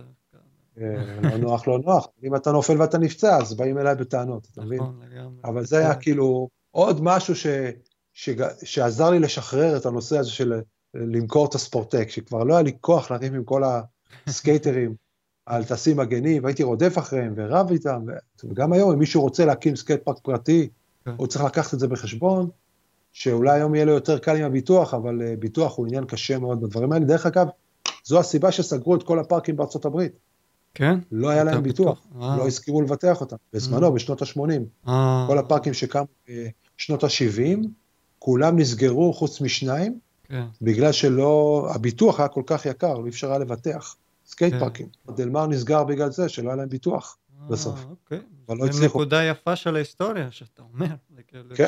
הפארק בדלמר עבד תחת אה, מה שנקרא צופי ארצות הברית. כל מי שנרשם לפארק היה כאילו בצופים של ארצות הברית, ואז דרך זה הוא היה מבוטח. והצופים הסירו את, ה... הסירו את החסות שלהם, והם לא הצליחו למצוא ביטוח, ופייפליין סקייט פארק נסגר בגלל שפשוט האדמה הייתה שווה כל כך הרבה כסף. נמאס להם גם... אה, תראה, אנשים היו תובעים, בארצות הברית תובעים אותך על כל דבר, אז תחשוב. כן. כל הסקייט פארקים אה. קיבלו מכת תביעות, והביטוח לא יכול לעמוד בזה כבר. בטח, אז זה, זה הבעיה הכי גדולה, וזה גם ההבדל בין היום לאז. כל עירייה פותחת סקייט פארק, וכל אחד נוסע בסקייט פארק, לא משנה מה הוא עושה, עם אה, אופניים, עם, עם קורקינטים, עם סקייטבורדים, בלי מגנים, עם מגנים, כל אחד עושה מה שהוא רוצה. זה אחד ההבדלים הגדולים. כשאני יצאתי מזה, הרגשתי שאני בעצם, בגדו בי. אני הקמתי את כל הדבר הזה, הרבה השקעתי מעצמי הרבה שנים, ובסוף כאילו, אה, קרה מה שקרה. אז סבבה, אוקיי. אז זה מה שקרה. אני בעצם אה, עזבתי את העיסוק בסקייטבורד. במשך עוד כמה שנים, אני בניתי סקייט פארקים. אני קורא לזה לעיריות שידם אינה משגת. מועצות מקומיות כמו פרדסיה, עמק חפר, כאלה מקומות. גם נכנסת לעשות ש- קצת אה, רמפות מבטון, כן כזה? בקטנה? היה איזו יוזמה של אה, חבר שלי נהיה מנכ"ל בחברה שמייצרת בטון, והוא היה סקייטר, הוא היה לו mini ramp בבית. Hmm. הוא אמר, תשמע, אנחנו יכולים לעשות לך mini ramps מבטון, כאילו רמפות מבטון. אני אז בזמנו בדיוק בניתי את הסקייט פארק בפתח תקווה, הגדול שהיה מעץ, שבניתי אותו ב-2010 או 2009, זה הסקייט פארק הכי גדול שבניתי מעץ, היה חינם. אה, אמרתי להם, תשמעו, יש אה, חבר'ה שרוצים אה, לנסוע על אופניים, ויש חבר'ה, ש... חברה שעושה רמפות מבטון, Mm-hmm. ואז אפשר לתת להם לנסוע על זה. ואז בעצם הם עשו את half pipe מבטון שיושב עד היום בסקייט פארק שם. כן. את כל הסקייט פארק הם כבר עשו מאז, אבל ההתחלה הייתה, יש שם אף פייפ גדול מבטון, אז כן, זה הניסיון. הוא, הוא לא רע, אבל הוא לא מושלם, זה, הוא לא מושלם כי זה בנייה טרומית. זה לא בנייה ביד, זה לא כמו שבונים סקייט פארקים באמת. אז ניסינו בהתחלה גם לשווק את זה, וזה הגיע לכמה מקומות, אוקיי? כן. אבל זה בגלל שעיריות, למשל הפארק בערד, עיריית ערד פנתה אליי, אמרה לי, תשמע, אתה בונה סקייט פארקים? אמרתי להם, אני, כן, אני בונה, אבל אני בונה בעץ. אז הם אמרו לי, אתה לא בונה עם בטון? אמרתי להם, לא, אבל אני יכול לתכנן, אני יכול לעזור, אני יכול לייעץ, ואם אתם רוצים, יש חברה שעושה גם מבטון. אז אה, הם אמרו לי, תשמע, אנחנו אין לנו תקציב גדול. היה, אמרו לי, היה פה איזה מישהו, הציע לנו סקייט פארק, זה איזה מיליון שקל, מיליון וחצי שקל, Mm-hmm. אנחנו לא יכולים לתת סכום הזה. אם יש לך הצעה יותר זולה. אז החברה שאני כאילו הייתי, אה, כשאני עבדתי, עבדתי איתם, מה שהיא עשתה להם עלה 140 אלף שקל, Mm-hmm. שהם עשו להם אה, mini ramp מבטון. אז זה למה זה בא לתת תשובות, אוקיי? זה לא להיות יותר טוב מסקייט פארק גלית, אוקיי. אבל לא כל עירייה יכולה לעשות סקייט פארק גלית. כן. סקייט פארק גלית עלה משהו כמו 7 מיליון שקל, וואו, הסקייט פארק בהרצליה עלה 8.5 מיליון שקל. וואו. זה סכומים שעיריות קטנות או מועצות מקומיות לא יכולות להוציא. אז הן בונות, או בנו, אה, כמו פרדסיה, סקייט פארק מעץ, Mm-hmm. אוקיי? שעולה, אתה יודע, 100 אלף שקל, 80 אלף שקל. Mm-hmm. כאילו בונים דברים קטנים, כי זה מה שהן יכולות לעשות גם. אל תשכח כמה אנשים נוסעים בכזה יישוב. זה יישוב קטן, זה לא עיר כן. כמו תל אביב. אז יש לו 20 ילדים שנוסעים לסקייטבורד. הוא לא יכול להשקיע בשביל 20 ילדים סקייט פארק במיליון שקל. לא כלכלי. לא כלכלי, אבל לטווח להנגיש הארוך זה משתלם לדעתי, לא? מבטון מחזיק הרבה יותר זמן. אין ספק. כן. אבל כמו שאמרתי, זה גם הרבה יותר יקר. נשארו עדיין. בארץ סקייט פארקים שלך? מעץ? לדעתי לא. אולי פרד, פרדסיה, כן. אה, גם הוא לא, כבר לא, אני חושב. אה, תראה, הבעיה הייתה תמיד ונשארה. קודם כל, כשאתה בונה מעץ, זה הרבה הרבה יותר זול. אז כשאתה לוקח כמה עולה סקייטפארק מבטון, ואתה אומר, זה עולה נגיד 5 מיליון שקל, או 8 מיליון שקל, כן. מול סקייטפארק מעץ שיעלה 200 אלף שקל, אתה יכול לבנות את הסקייטפארק מעץ הזה עשר פעמים ולא תגיע ל-8 מיליון שקל. Mm-hmm. אוקיי? נתחיל מזה. אבל אם אתה בונה סקייטפארק מעץ, טוב, כמו שצריך, ומתחזק אותו, הוא יכול להחזיק כמו שהספורטק החזיק. ספורטק החזיק 17 שנים. הבעיה היא שכל סקייטפארק שאני בניתי, לא מתחזקים אותו. Mm-hmm. פשוט בניתי אותו, ואז משאירים אותו אתה מכיר את הסקייט פארק שהיה בקריית ים, על הים? אה, קריית אתה ים? מחיפה, לא? קריות- קריית כן, מוצקין אני קריית זוכר. ביאליק, קריית היה ים. מוצקין, אבל מוצקין שרפו אותו. כן, מוצקין שרפו. אני רק את מוצקין זוכר. היה. בק... היה בקריית ים על הים, סקייט פארק, עד לפני שנתיים. והיה אחד בקריית ביאליק, שבניתי גם כן. קריית ים נבנה על פי מפרט שהעירייה נתנה. זאת אומרת, עץ, דיקטים ימיים, דיקט Mm. ימי זה דיקט מפלסטיק. Mm, הכל היה בנוי הכי הכי מחמיר שיש. כן. אבל מה? אחד, לא תחזקו, שתיים, נתנו, לא היה פיקוח. mm. באו לשם חבר'ה עם אופניים ואופנועים, אתה יודע, אופנועים קופצים על הרמפות. הרמפות לא בנויות להחזיק את זה. הרמפות לא בנויות להחזיק את זה. כן. אותו דבר קרה בפתח תקווה. Mm. פתח תקווה, כל אחד בא עם מה שהוא לא רוצה, כולל טרקטרונים. אני צילמתי, אנשים טרקטרונים קופצים על הרמפות. הרמפות לא בנויות לזה. אז הרמפות עם הזמן קרסו, נהרסו וקרסו. אז אם העירייה לא מתח... מצד אחד גם לא מתחזקת וגם לא מפקחת. פארק מעץ לא ישרוד יותר משנתיים-שלוש. אין מה לעשות. אתה עוסק בזה עדיין? מדי פעם? לא ממש. לא, זהו. לא. גם את האמת שכבר לא. סיימת. אני אגיד לך ככה, גם אין לזה ביקוש, כן. אבל גם אני כבר לא בן 20, כן. הגוף שלי כבר קשה לו מאוד לעבוד פיזית ככה, Mm. וגם אני עסוק בדברים שאני עסוק בהם היום. זאת אומרת, אני היום עסוק 100% ב- בסנובורד, כן. אני יבואן אה, סנובורד אה, גדול, אוקיי. אם לא הכי גדול בארץ היום. יש לי שתי חנויות סנובורד, שממשיכות את הקו של לענף, ההארדקור, הכל לסנובורד. הפכת כן. מהסקייטבורד, הפכת נכון, הכל. שזה ממשיך את הרעיון של ההארדקור, כן, של אה, חנות סנובורד שבאה מסנובורד, כן. היא לא תוכנית עסקית, אותו רעיון, שבעצם אני סנובורדיסט, ואני מוכר לסנובורדיסטים. אני אבל לא... כל כך נפגעת מהסקטבורד, שאפילו לחנות סנובורד שלך לא הכנסת ציוד סקטבורד. אה, יש כל כך הרבה חנויות סקייטבורד, יש כל כך הרבה יבואנים, הם לא צריכים אותי. זה לא ישנה, אני, אני לא רוצה להפריע להם. כאילו, אה. אני יש לי את שלי, אני עוסק בשלי, זה לא שאני נגד סקייטבורד, פשוט אני עסוק בשלי. יכול להיות שמחר אני אחליט שאני מוכר סקייטבורדים, אבל אני אמכור סקייטבורדים לא בשביל ענף הסקייטבורד, אני אמכור סקייטבורדים כי יש ביקוש לסקייטבורד, מממ. אוקיי? וזה פרנסה בשבילי, אני, אני, לא, אני, אני לא כמו בסנובורד, שאני 100% היום אה, אה, מקדם את הסנובורד. אני מכיר את כולם, גילי חבר טוב מאוד שלי, כן. אה, ודיפ ריספקט לגילי, כי גילי, אני רואה בו הרבה, ב, הרבה מאוד כממשיך שלי, כן, כי הוא ממש הקים קהילה, כן. והוא מתחזק קהילה, הוא דוחף את ואני הילדים. מאוד אוהב אותו בשביל זה. כן. כן, כן, אני מכיר אותו שנים על גבי שנים, ואני רואה בו את עצמי הרבה מאוד פעמים. הוא ממש ממש נשמה טובה. אבא הוא רוחני. אה, ארתור, כן, כן, ארתור, כן. שהוא פתח אה, חנות גלישה. אוקיי? הוא עושה את אותו דבר שאני עשיתי בסקייטבורד, הוא עושה בגלישת גלים. שהוא בא מהתעשייה עצמה, מתוך, מתוך הגלישה, הוא בא ל- ל- ל- למכירה של הגלשנים, מממ. שחשוב לו מאוד למי הוא מוכר את הגלשן, ואיזה גלשן הוא מוכר, והוא ארטקוריסט, ארטקוריסט, כן. אז זה באמת אנשים שיש לי הרבה ריספקט אליהם.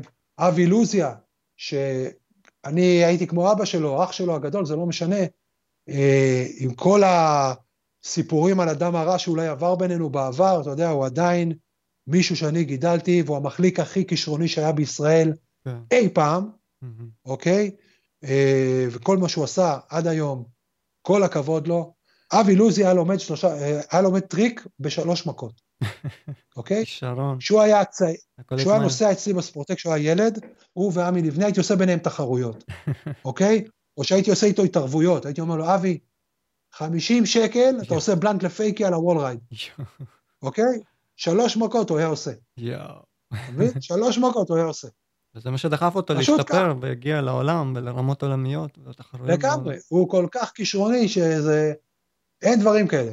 הוא וגיא נילס, זה באמת שני עילויים, וואו. כן, גיא ניס לא משנה מה יגידו עדיין. הייתה לך את ההשפעה על כולם שם, אתה, כמו שאמרת, אבא רוחני, איך שזה לא יהיה, חושב, בעקיפין או בדיעבד, עדיין רובי השפיע על אה, כל... אה, אה, תראה, זה אחרים יגידו עליי, זה אחרים יגידו עליי, עוד פעם, מי שמכיר אותי יודע מי אני ומה אני ומה עשיתי. כן. יש עליי הרבה דיבורים מאחורי הגב, שאנשים לא הכירו אותי וחשבו שאני ככה, זה לא משנה, באמת, זה לא מעניין גם.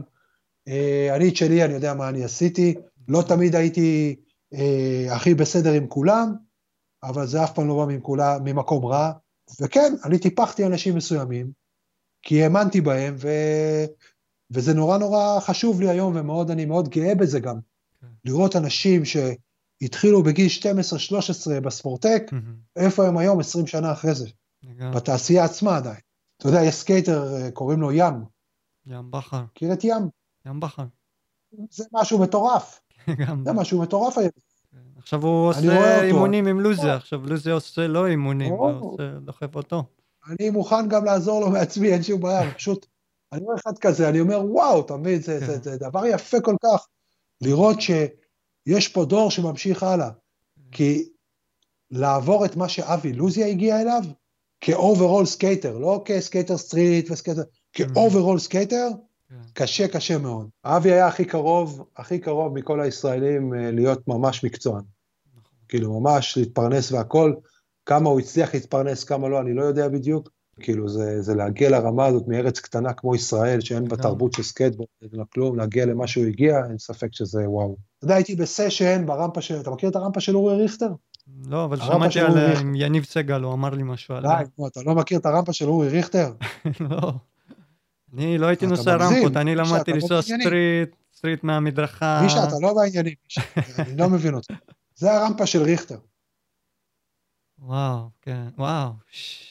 ראיתי תמונות לא שלה. אבל לא נסעתי עליה. כן. אוקיי, זה הרמפה האחרונה שאני בניתי. אני ואורי ריכטר מכירים מימי רמת השרון, מה שאמרתי לך, כן. בהתחלה, שהוא היה ילד, אחד מהילדים האלה של רמת השרון, כן. הוא היה אחד אה, מהילדים האלה. וואי, וואי, ובנינו אצלו, בנינו אצלו מול הבית את הקווטרים הראשונים. וואו, זה ההיכרות שלי עם אורי ריכטר עד היום. וואו. הייתי בסשן אצלו, עם איתמר קסלר, אוקיי. אוקיי? אוקיי. ועוד כמה תותחים. ולראות את קסלר, שאני עשיתי לו קייטנה, אתה מבין?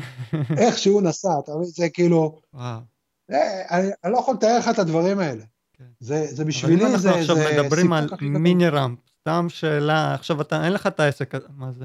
מי זה? בועז אקינו. בוא, זה קינו, יא. זה כזה פייפ לבנק.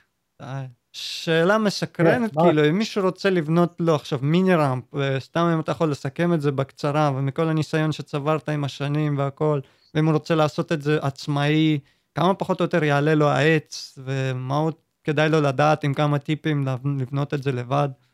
אתה יכול מהניסיונות שלך. עלויות חומרים לרמפה מינימלית שזה רוחב 2.44, גובה מטר 20, שהאורך שלה ממעקה למעקה, אידיאלי, זה צריך להיות 7 מטר. אוקיי, עלות חומרים נגיד זה 5,000 שקל, אוקיי. 6,000 שקל, אם אתה קונה עץ טוב ומצפה שתי שכבות. אם מדברים על עץ סוג א', בירץ', הכל כאילו בנוי כמו שצריך, עץ מחוטא, עושים את המריחה של הפלטות בשמנים, מממ, ברגים טובים, הכל כאילו טיפ טופ, טיפ טופ, זה כאילו בהערכה גסה, אבל שוב, זה יכול להשתנות. תלוי איפה קנית, מה בדיוק קנית. איפה מביאים את אה, העץ? מאיפה הולכים? יש מחסני עצים שמוכרים עץ, מממ, ויש כאלה שמוכרים עץ מסוג כזה, עץ מסוג כזה, יש כל מיני, זה לא... יש אה, למשל פלטות סיבים לאורך, פלטות סיבים לרוחב, מממ. אוקיי? יש כל מיני דברים. עכשיו, מה שאני בא להגיד לך פה, שאין מחיר לניסיון. לכן אני, שאני בונה רמפה, היום, אני אומר לך עוד פעם, היא רמפה שתחזיק מעמד. רגע, אם מישהו רוצה עכשיו למד- לבנות רמפה איתך, אתה עדיין בעסק? אני יכול להזמין אותך? כן, אין שום בעיה, אה, אוקיי. כן, רק שאני אני לא עובד בחינם. ברור, ברור. לא, זה לא ברור, יש אנשים שאומרים, מה, על מה אתה רוצה להרוויח כסף? כאילו, מה, אתה בונה רמפה. זה כאילו הכיף שלך. זה... אה, אני אומר, אתה, היום אני יודע מניסיון, כן.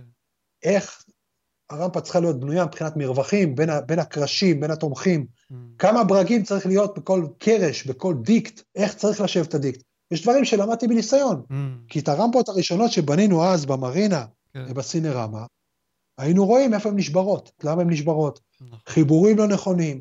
אז כל מיני דברים כאלה לומדים עם השנים מניסיון. למשל, איך שאני מבריג ברגים, Mm, ה- הטכניקה שלי של הברגת ברגים היא, היא כזו, שבן אדם רגיל לא יכול להבריג כל כך מהר ברגים. זאת אומרת, אני גומר רמפה בחצי זמן מבן אדם רגיל, סתם לדוגמה. אוקיי. כי זה? טכניקות שלמדתי. כן, כן, ניסיון. ומה, איך לבנות את הרמפה שהיא תהיה בנויה מהר יותר. ממה מתחילים בכלל. אוקיי. אז זה ידע שאני צברתי, ואי אפשר להעביר אותו באופן תיאורטי. ואתה אוקיי. מדי פעם אתה נותן session? אתה לוקח, מוציא את הסקייטבורד לסיבוב? אני נפצעתי בסנובורד לפני כמעט שנה, אה, מאוד קשה, אז אני כבר לא נסעתי שנה. לפני זה הייתי נותן, כן, הייתי נוסע. לצערי, תראה, אני היום בן אה, 56, שהיום אני מסתכל על עצמי, ואני אומר איך אני פעם הייתי עושה drop, כן. ב quarter pipe של מטר, אני לא מבין איך היה לי אומץ לרדת quarter pipe של מטר. וואו. שלא לדבר על זה של לעשות drop ברמפה vert, כן? כן. אני לא מסוגל היום פסיכולוגית, אה, נפשית, לעשות דברים. אז הפעמים האחרונות שנסעתי, נגיד, בסקייט פארקים, מאוד קשה לי מבחינת פחד. מממ. אני אומר את האמת, וואו. אני ממש ממש מפחד. זה מעניין לדעת. אתה מדבר עם בן אדם שפעם הייתי מסוגל לנסות טוויסט, היום אני לא מסוגל לעשות grind על רמפה כי אני מפחד. אז אני עושה רק carving, ואני נוסע סקייטבורד כאילו בכיף ברחוב, אבל אני כבר לא, אני כבר לא, אני כבר לא. זה כבר לא מה שהיה פעם. כן. אין לי מה להוכיח, תשמע. אין לי מה להוכיח. ואם היום, בתור אתה רואה את התעשייה של הסקייטבורד והכל, אה, וכמו שאתה למדת עם הניסיון שלך, עם השנים שלך, שתחרויות ודמואים וקייטנות וכל זה דוחף, ומה היית יכול להגיד במילים שלך, מה כדאי להוסיף היום לסצנה של הסקייטבורד, ומה, ועד כמה זה חשוב, כדי לגדול עם הענף ולהגדיל אותו ולהתפתח איתו. כאילו, תוך כדי השיחה כבר אמרת כמה דברים, אבל אם אתה יכול לסכם את זה כזה בקצרה, מה אתה חושב שאפשר להוסיף היום? בגדול אני חושב שהעובדות הן בשטח. לא משנה כמה סקייט פארקים תבנה, אנשים ימשיכו לנסוע street. אחד, הת... הרי תמיד הטיעונים של אלה שבונים סקייט פארק, אומרים, אם תבנו סקייט פארק, לא ייסעו בגולדה. זה למה הקימו את גלית הרי. שאמרו הסקייטרים לעיריית תל אביב, אם תבנו לנו סקייט פארק, אנחנו לא ניסע בגולדה. זה לא יעזור. לא קרה. סקייטבורד נולד ברחוב, הוא תמיד היה תרבות רחוב, הוא יישאר תרבות רחוב. אי אפשר למסד את הענף הזה. אי אפשר להפוך אותו להתעמלות על מכשירים. הוא אף פעם לא יהיה. זה רוח הספורט. אז לכן אי אפשר למסד אותו. זה דבר ראשון. לא משנה אם תהיה אולימפיאדה, לא משנה מה יהיה, אי אפשר למסד את זה. האנשים שעושים סקייטבורד, הסקייטרים האמיתיים, הם בדרך כלל מה שנקרא anti social. הם לא אנשים ממסדיים בעצמם, הם נגד שלטון, הם נגד סמכויות, הם לא רוצים חוקים, אז אתה גם לא יכול לכנס אותם לתוך משהו ממוסד, להגיד להם, מהיום עושים סקייטבורד ככה, ועושים רק פה ורק שם, ובתוך ארגון וזה וזה וזה. הסקייטבורד גדל מבפנים, זאת אומרת מההארדקור, כן? כמו שתמיד הוא היה. הוא גדל מתוך ההארדקור, נהיה משהו מגניב, ואז ציבור יותר רחב רוצה להיות מגניב, אז הוא מתחיל לנסוע על סקייטבורד. ההארדקור, שלא רוצה להיות כמו כולם, הוא אומר, מה זה? כולם נוסעים על סקייטבורד? לא מתאים לי. אני עושה משהו אחר עכשיו. אלה שעשו סקייטבורד סתם מפסיקים לנסוע סקייטבורד, והענף מת עוד פעם. וזה הגלגול של הסקייטבורד כל השנים. עכשיו, כדי להגדיל את הספורט, אין ספק שהיום הוא גדול ממה שהוא היה אי פעם בתודעה. כשאני הייתי נוסע סקייטבורד בתור ילד, הסתכלו עליי כמו משוגע. ההורים לא הסכימו לקנות לך סקייטבורד, לא נתנו לך לנסוע על סקייטבורד בשום מקום, לא היה לך סקייט פארקים, לא מכרו סקייטבורד בשום מקום. זאת אומרת, היית ממש ממש outlaw, היית ממש ממש, אתה יודע, כאילו מוקצה, מוקצה, מוקצה. כולם שיחקו כדורגל. כן. אז היום בתודעה, סקייטבורד במקום הכי טוב שהוא היה אי פעם. כולם יודעים מה זה טוני הוק, מכירים את טוני הוק, כולם רואים סרטוני סקייטבורד, רואים סרטים בקולנוע יש בהם סקייטבורד. לגמרי. אוקיי? סרטים, כן. פתאום מישהו נוסע עם סקייטבורד. Mm-hmm. ב talk show מביאים את טוני הוק שידבר, כאילו, אתה מבין, היום, היום הספורט במצב הכי גדול שהוא היה אי פעם. כן. אי אפשר להגדיל אותו. בארצות הברית הפכו אותו למקצוע. נכון. ואז מה יצא מזה? שכמו בכל ענף ספורט מקצועי שיש, אם זה כדורסל, אם זה פוטבול, אם זה לא משנה מה, אנשים כמו ריין שקלר נכנסים לענף בגיל 10-12, כן. וזה נהיה מקצוע. ואז הם מרוויחים והם שווים 20 מיליון דולר, 30 מיליון דולר. אם בארץ היו החברות שעוסקות בזה, כן? אם היה אפשר למסד את זה ככה, שבאמת אנשים ירוויחו כסף מזה, זה בעצם ה ultimate, שבעצם סקייטבורד נהפך למקצוע, ואז אנשים לא, הם כאילו נוסעים על סקייטבורד לא רק בשביל ה fun, אלא גם באמת זה נהיה מקצוע. זה כנראה לא יקרה בארץ אף פעם, אוקיי? למרות שאני בתקופתי, לא, אני גם חושב שזו עבודה של המחליק עצמו. המחליק עצמו. קח, סתם לדוגמה, אה, אותך. אוקיי. אני שמעתי שאתה מחליק טוב, בסדר? אתה בא, ואתה גם, היום הרי מה חשוב היום? לא אם אתה מחליק טוב או לא טוב, אלא כמה עוקבים יש לך באינסטגרם. זה מה שחשוב. אם אתה תשב על האינסטגרם שלך כפרויקט, ותתחיל כל היום להעלות סטוריז, uh, ותמונות, ולפרסם, והכול, ולצבור עוקבים, אתה מחר הולך לחברה כמו נייקי, בישראל, או יש לי 100 אלף עוקבים, אתם רוצים שאני אצטלם עם נייקי? אתה מבין מה אני אומר? אתה הולך ויוצר לעצמך פרנסה. אני הלכתי לאולסטאר, לקונברס בזמנו, אני הלכתי לקונברס. אני לא חיכיתי שיפנו אליי, כי, כי לא היה פה סצנה. הלכתי, אמרתי, תראו, הנה זה העיתון, אני כותב בעיתון הזה, אתם רוצים שאני אצטלם התמונות שלכם? אני צריך זוג נעליים בחודש. וקיבלתי זוג נעליים בחודש. Okay. אוקיי. אתה, אתה מבין? אם, okay. כן. אם הסקייטר עצמו לא ידאג לעצמו, אף אחד לא ידאג לו. סקייטר בארץ יכול להתפרנס מסקייטבורד בצורה כלשהי, אבל הוא צריך למכור את זה. אז השירות שלו זה הפרסום, בין אם זה אינסטגרם, זה. בדיוק, ו... נכון. סנובורד זה אותו דבר. אז אתה רוצה להגיד שהספורט לא גדל? הספורט גדל מאוד. לא עושים בו כסף, כי הסקייטרים בעצמם כנראה לא רוצים לעשות כסף. הם יותר כיף להם לשתות בירה, לשבת עם החברים, לנסוע, לנסוע לסקייט, אבל כשהם צריכים טיפה לעבוד, מה זה לעבוד? להכניס אה, חומר למדיה, אה, להיות ברשתות, כן. לייעץ לסקייטרים, לייעץ כן. לסקייטרים אה, אונליין או דברים כאלה כדי להביא קניות, להביא מכירות לחנויות שהם עובדים איתם, כן. או חנות אומרת להם, בואו עושים דמו בפארק בחדרה. אז הוא לא אומר להם, מה זה חרא פארק, אני אין לי כוח לנסוע עד לשם. Okay. הוא אוקיי. נוסע לשם, והוא מחלק, והוא מחלק מדבקות וכרטיסי ביקור, והוא בא לילד בן עשר ואומר לו, כשתרצה לקנות סקייטבורד, תדבר איתי, אני אעזור לך. הוא מייצר לעצמו את, ה, את הפרנסה הזו.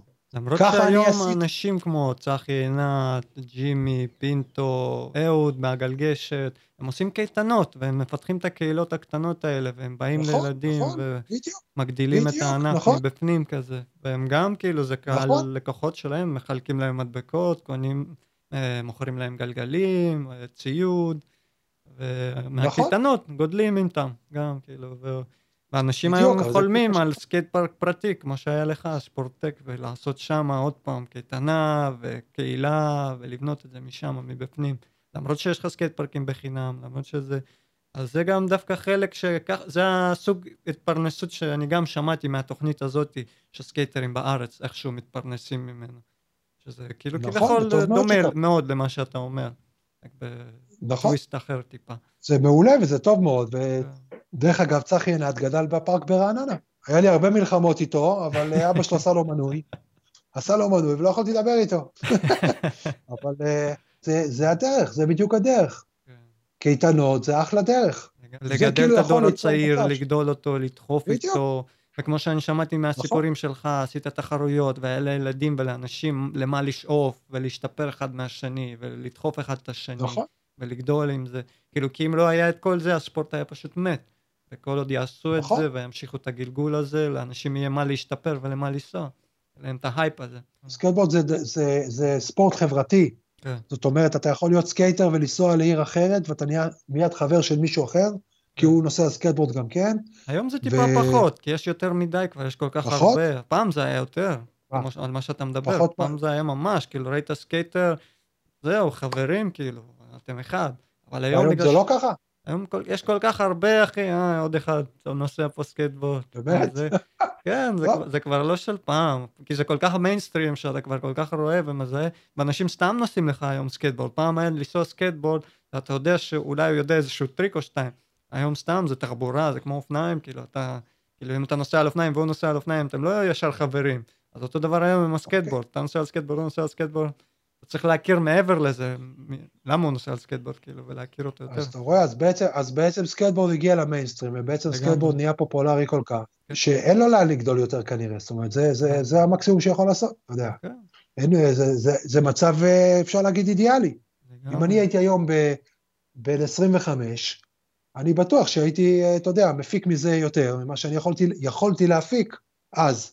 עשית הרבה, הפקת הרבה, לא, לא דחפת הרבה את כל ההיסטוריה, וכאילו, כמו ששומעים מהסיפורים אה, האלה, על הבשר שלך, הכרת את כל התנאים האלה, את כל הסקייט פארקים האלה, כל הבנייה, למדת הכל והכל, זה סיפור מדהים. לא היה משהו אחר, כאילו, לי אה- הרבה אנשים יכולים להודות לך על כל העשייה שעשית ועל כל מה שבנית ועל כל הבמה הזאת ואת כל הקהילה הזאת. אף אחד לא צריך להודות לי, אתה יודע, לא עשיתי את זה בשביל שיודו לי, אני פשוט, זה קורה לך בלי שתרגיש, אתה בונה רמפה כי אתה רוצה שתהיה לך רמפה לנסוע עליה, כי אין לך על מה לנסוע, מהמם. אתה בונה את הרמפה ופתאום באים אנשים, מתחילים לנסוע על סקייטבורד גם יחד איתך, ופתאום, אה, אתה יודע, אתה, אתה מגדל קהילה.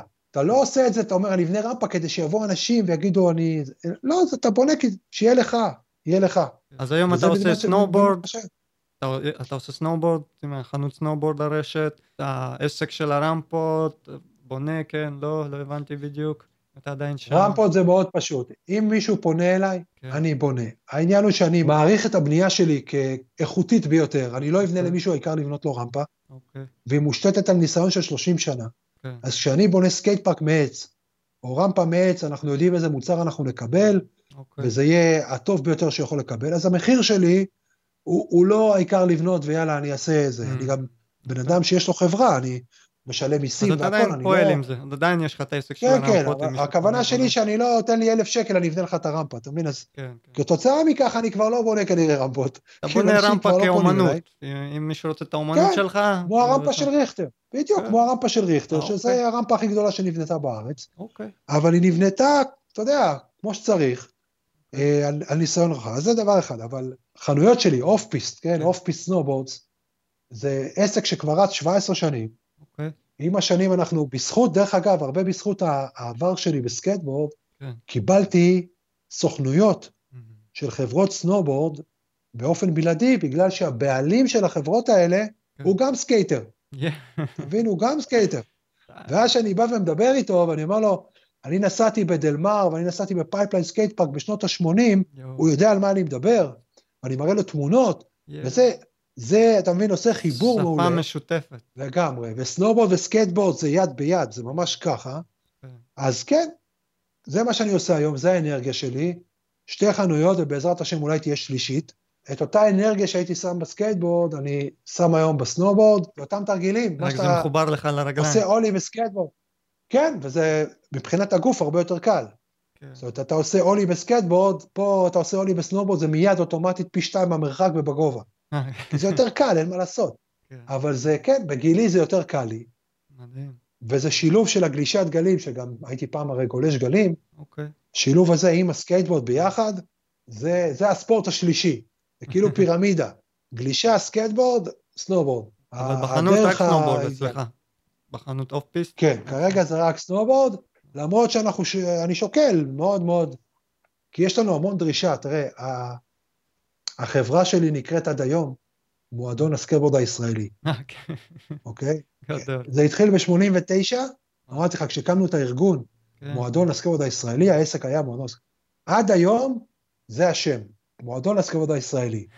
אז אנשים מתקשרים אלינו, אומרים, אתם מוכרים סקייטבורדים? כי הם מגיעים דרך השם, כן, אתה מבין? אז, מצחיק. אז אה, כן, אנחנו חושבים על זה ברצינות. אתה יודע, פעם גם היינו, היה מה, לעשות skateboarding ramp, ילד היה לעשות שם- חנות, לעשות עם mini ramp בתוך החנות. כן, זה החלום, זה החלום, כן, זה לעשות תערוכות, לעשות דמוים, לגמרי, לעשות לגמרי. לגמרי. אולי. יום מן הימים, יכול להיות קטלני. אני צריך חנות מאוד מאוד גדולה, אני צריך חנות מאוד מאוד גדולה בשביל זה, זה הבעיה. כן. שזה יקר. כן. וזהו. אה, יכול להיות שתהיה הפתעה בקרוב, חברת אינטרסרף, אלה שעשו איתי את הסינרמה, יכול להיות שהם יוציאו רי-אישיו של הבורד שלי, וואו. כן. זה חייב להיות אירוע, אירוע אחד האירועים, שכולם יבואו לעשות... תמונה. איזה בחורה כזאת עם חזייה שחורה. כן, זה כאילו, הגרפיקה המקורית, אה, הגרפיקה ולמעלה רשום. השם שלך? למעלה, כן, למעלה. רובי pro model, אה, אוקיי. ולמטה מה רשום? וזה כן. Interskate. Intersurf למעלה Interskate. ו Interskate. אוקיי, מדהים. כן, כן. מדהים. אבל זה, זה, צ- זה תצורה מודרנית של board, כן? כן, הסקייט כן, המקורי הוא למרות נראה לי שתמכור ה- יותר אם יהיה כמו הסקייט המקורי, כי היום זה חוזר לאופנה, כל ה old school וזה, אנשים כן. דווקא רוצים עכשיו את הקרשים שהיו פעם, כי זה יותר מגניב, זה פחות מיינסטרים, זה יותר, ה- כמו שאמרת, הארדקור, אז אה, אם כן. הקרש הזה היה כמו פעם, אולי היית מוכר אפילו יותר, אבל אי אפשר לדעת. יכול להיות, אני, אני צריך להעלות להם את זה ל, ל, כראיון. כן, כן, אה, לגמרי.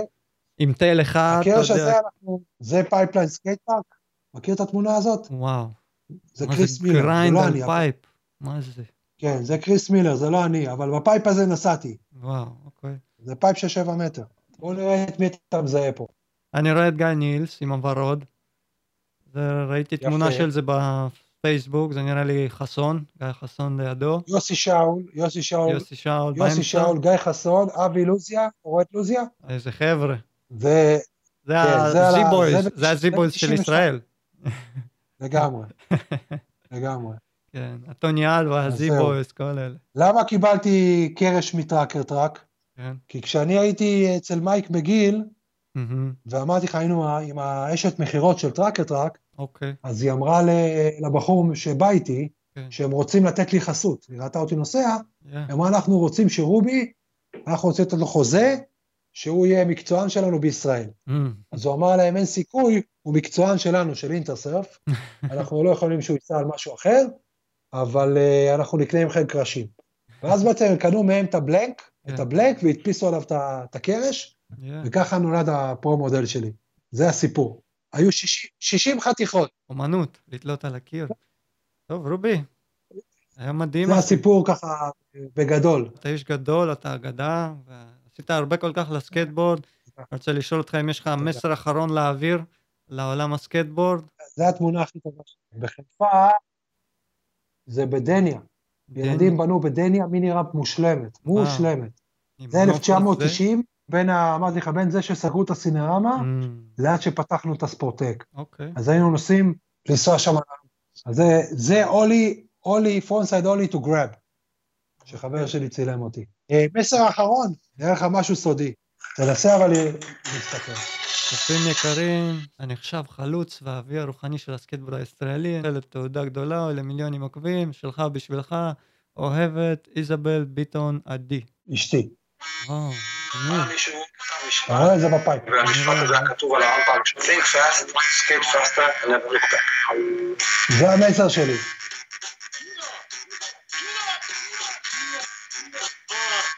כל החיים שלי חייתי בקטע של לחיות את היום ולא לחיות את המחר יותר מדי, ובחמש שנים האחרונות ממש ממש להעריך כל דבר שאני עושה ומעריך. יש לי המון חומרים, וגם חשוב שאני אגיד את הסיפור שלי. קוראים לי רובי עדי, או כאלה שמכירים אותי רובי אבודי, הייתי אלוף הארץ בסקייטבורד 1983 עד 89, וסגן אלוף העיר תל אביב אה, ב-85-86. זה הרמפה בים בהרצליה. הייתה. התחלתי לנסוע סקייטבורד בגיל 13, הגעתי על הרעיון, אה, קנו לי ליום הולדת סקייטבורד, והתחלתי לנסוע, היינו בכיתה 28 בנים, 24 היו להם סקייטבורד. זאת אומרת, זה היה ממש אה, מגפה. אשתי עשתה לי סרט לגיל 50, וואו. בלי שאני אדע. מתי, מתי, כן, איפה היא רואים אספה את? כל, את כל החברים שלי, והם אה, דיברו עליי וכל זה, ואת כל הסיפור של החיים שלי, אבל זה המסר שיש לי להגיד לכולם. Think fast, skate faster, and never look back.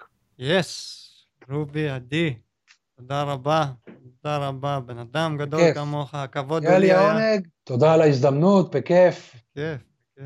ואני רוצה לראות את הסרטון הזה, איפה רואים אותו? זה סרט של 30 דקות, אנחנו עורכים אותו ונוציא אותו בסוף. אה, אוקיי, כן. זה עדיין לא, לא גמור? עשו לי אותו כמתנה, עשו לי הקרנה, עשו הקרנה ב- בסינמטק בתל אביב ל-100 איש. אמ, אתה מבין, באו 100 איש במיוחד, הזמינו את כולם ליום הולדת שלי, עשו לי הפתעה. אני לא ידעתי שעושים עליי סרט. זה, זה ההפתעה שעשו לי, אתה רואה כמה אנשים? אפילו אימא שלי באה מחו"ל, זה היה יום הולדת 50. מדהים, מדהים. שש שנים תשמע, אבל אחורה. בהוואי עוד לא הייתי. 14 פעם הייתי בארצות הברית ולא הייתי בהוואי. לאיפה היית נוסע כל פעם? קליפורניה? קליפורניה הייתי רק פעמיים, הייתי בניו יורק הרבה פעמים, Mm. הייתי בפלורידה, אמ, הייתי בוורמונט, בקולורדו. נישה, תעשה חיים, תעשה חיים בהוואי גם בשבילי. נקווה שניפגש איזה יום באמת אה, פרונטלית, session. אולי נעשה איזה. session ביחד. יש. אולי נעשה session ביחד. רובי! להתראות, יא, תודה רבה. ביי ביי. ביי רובי, ביי. תודה.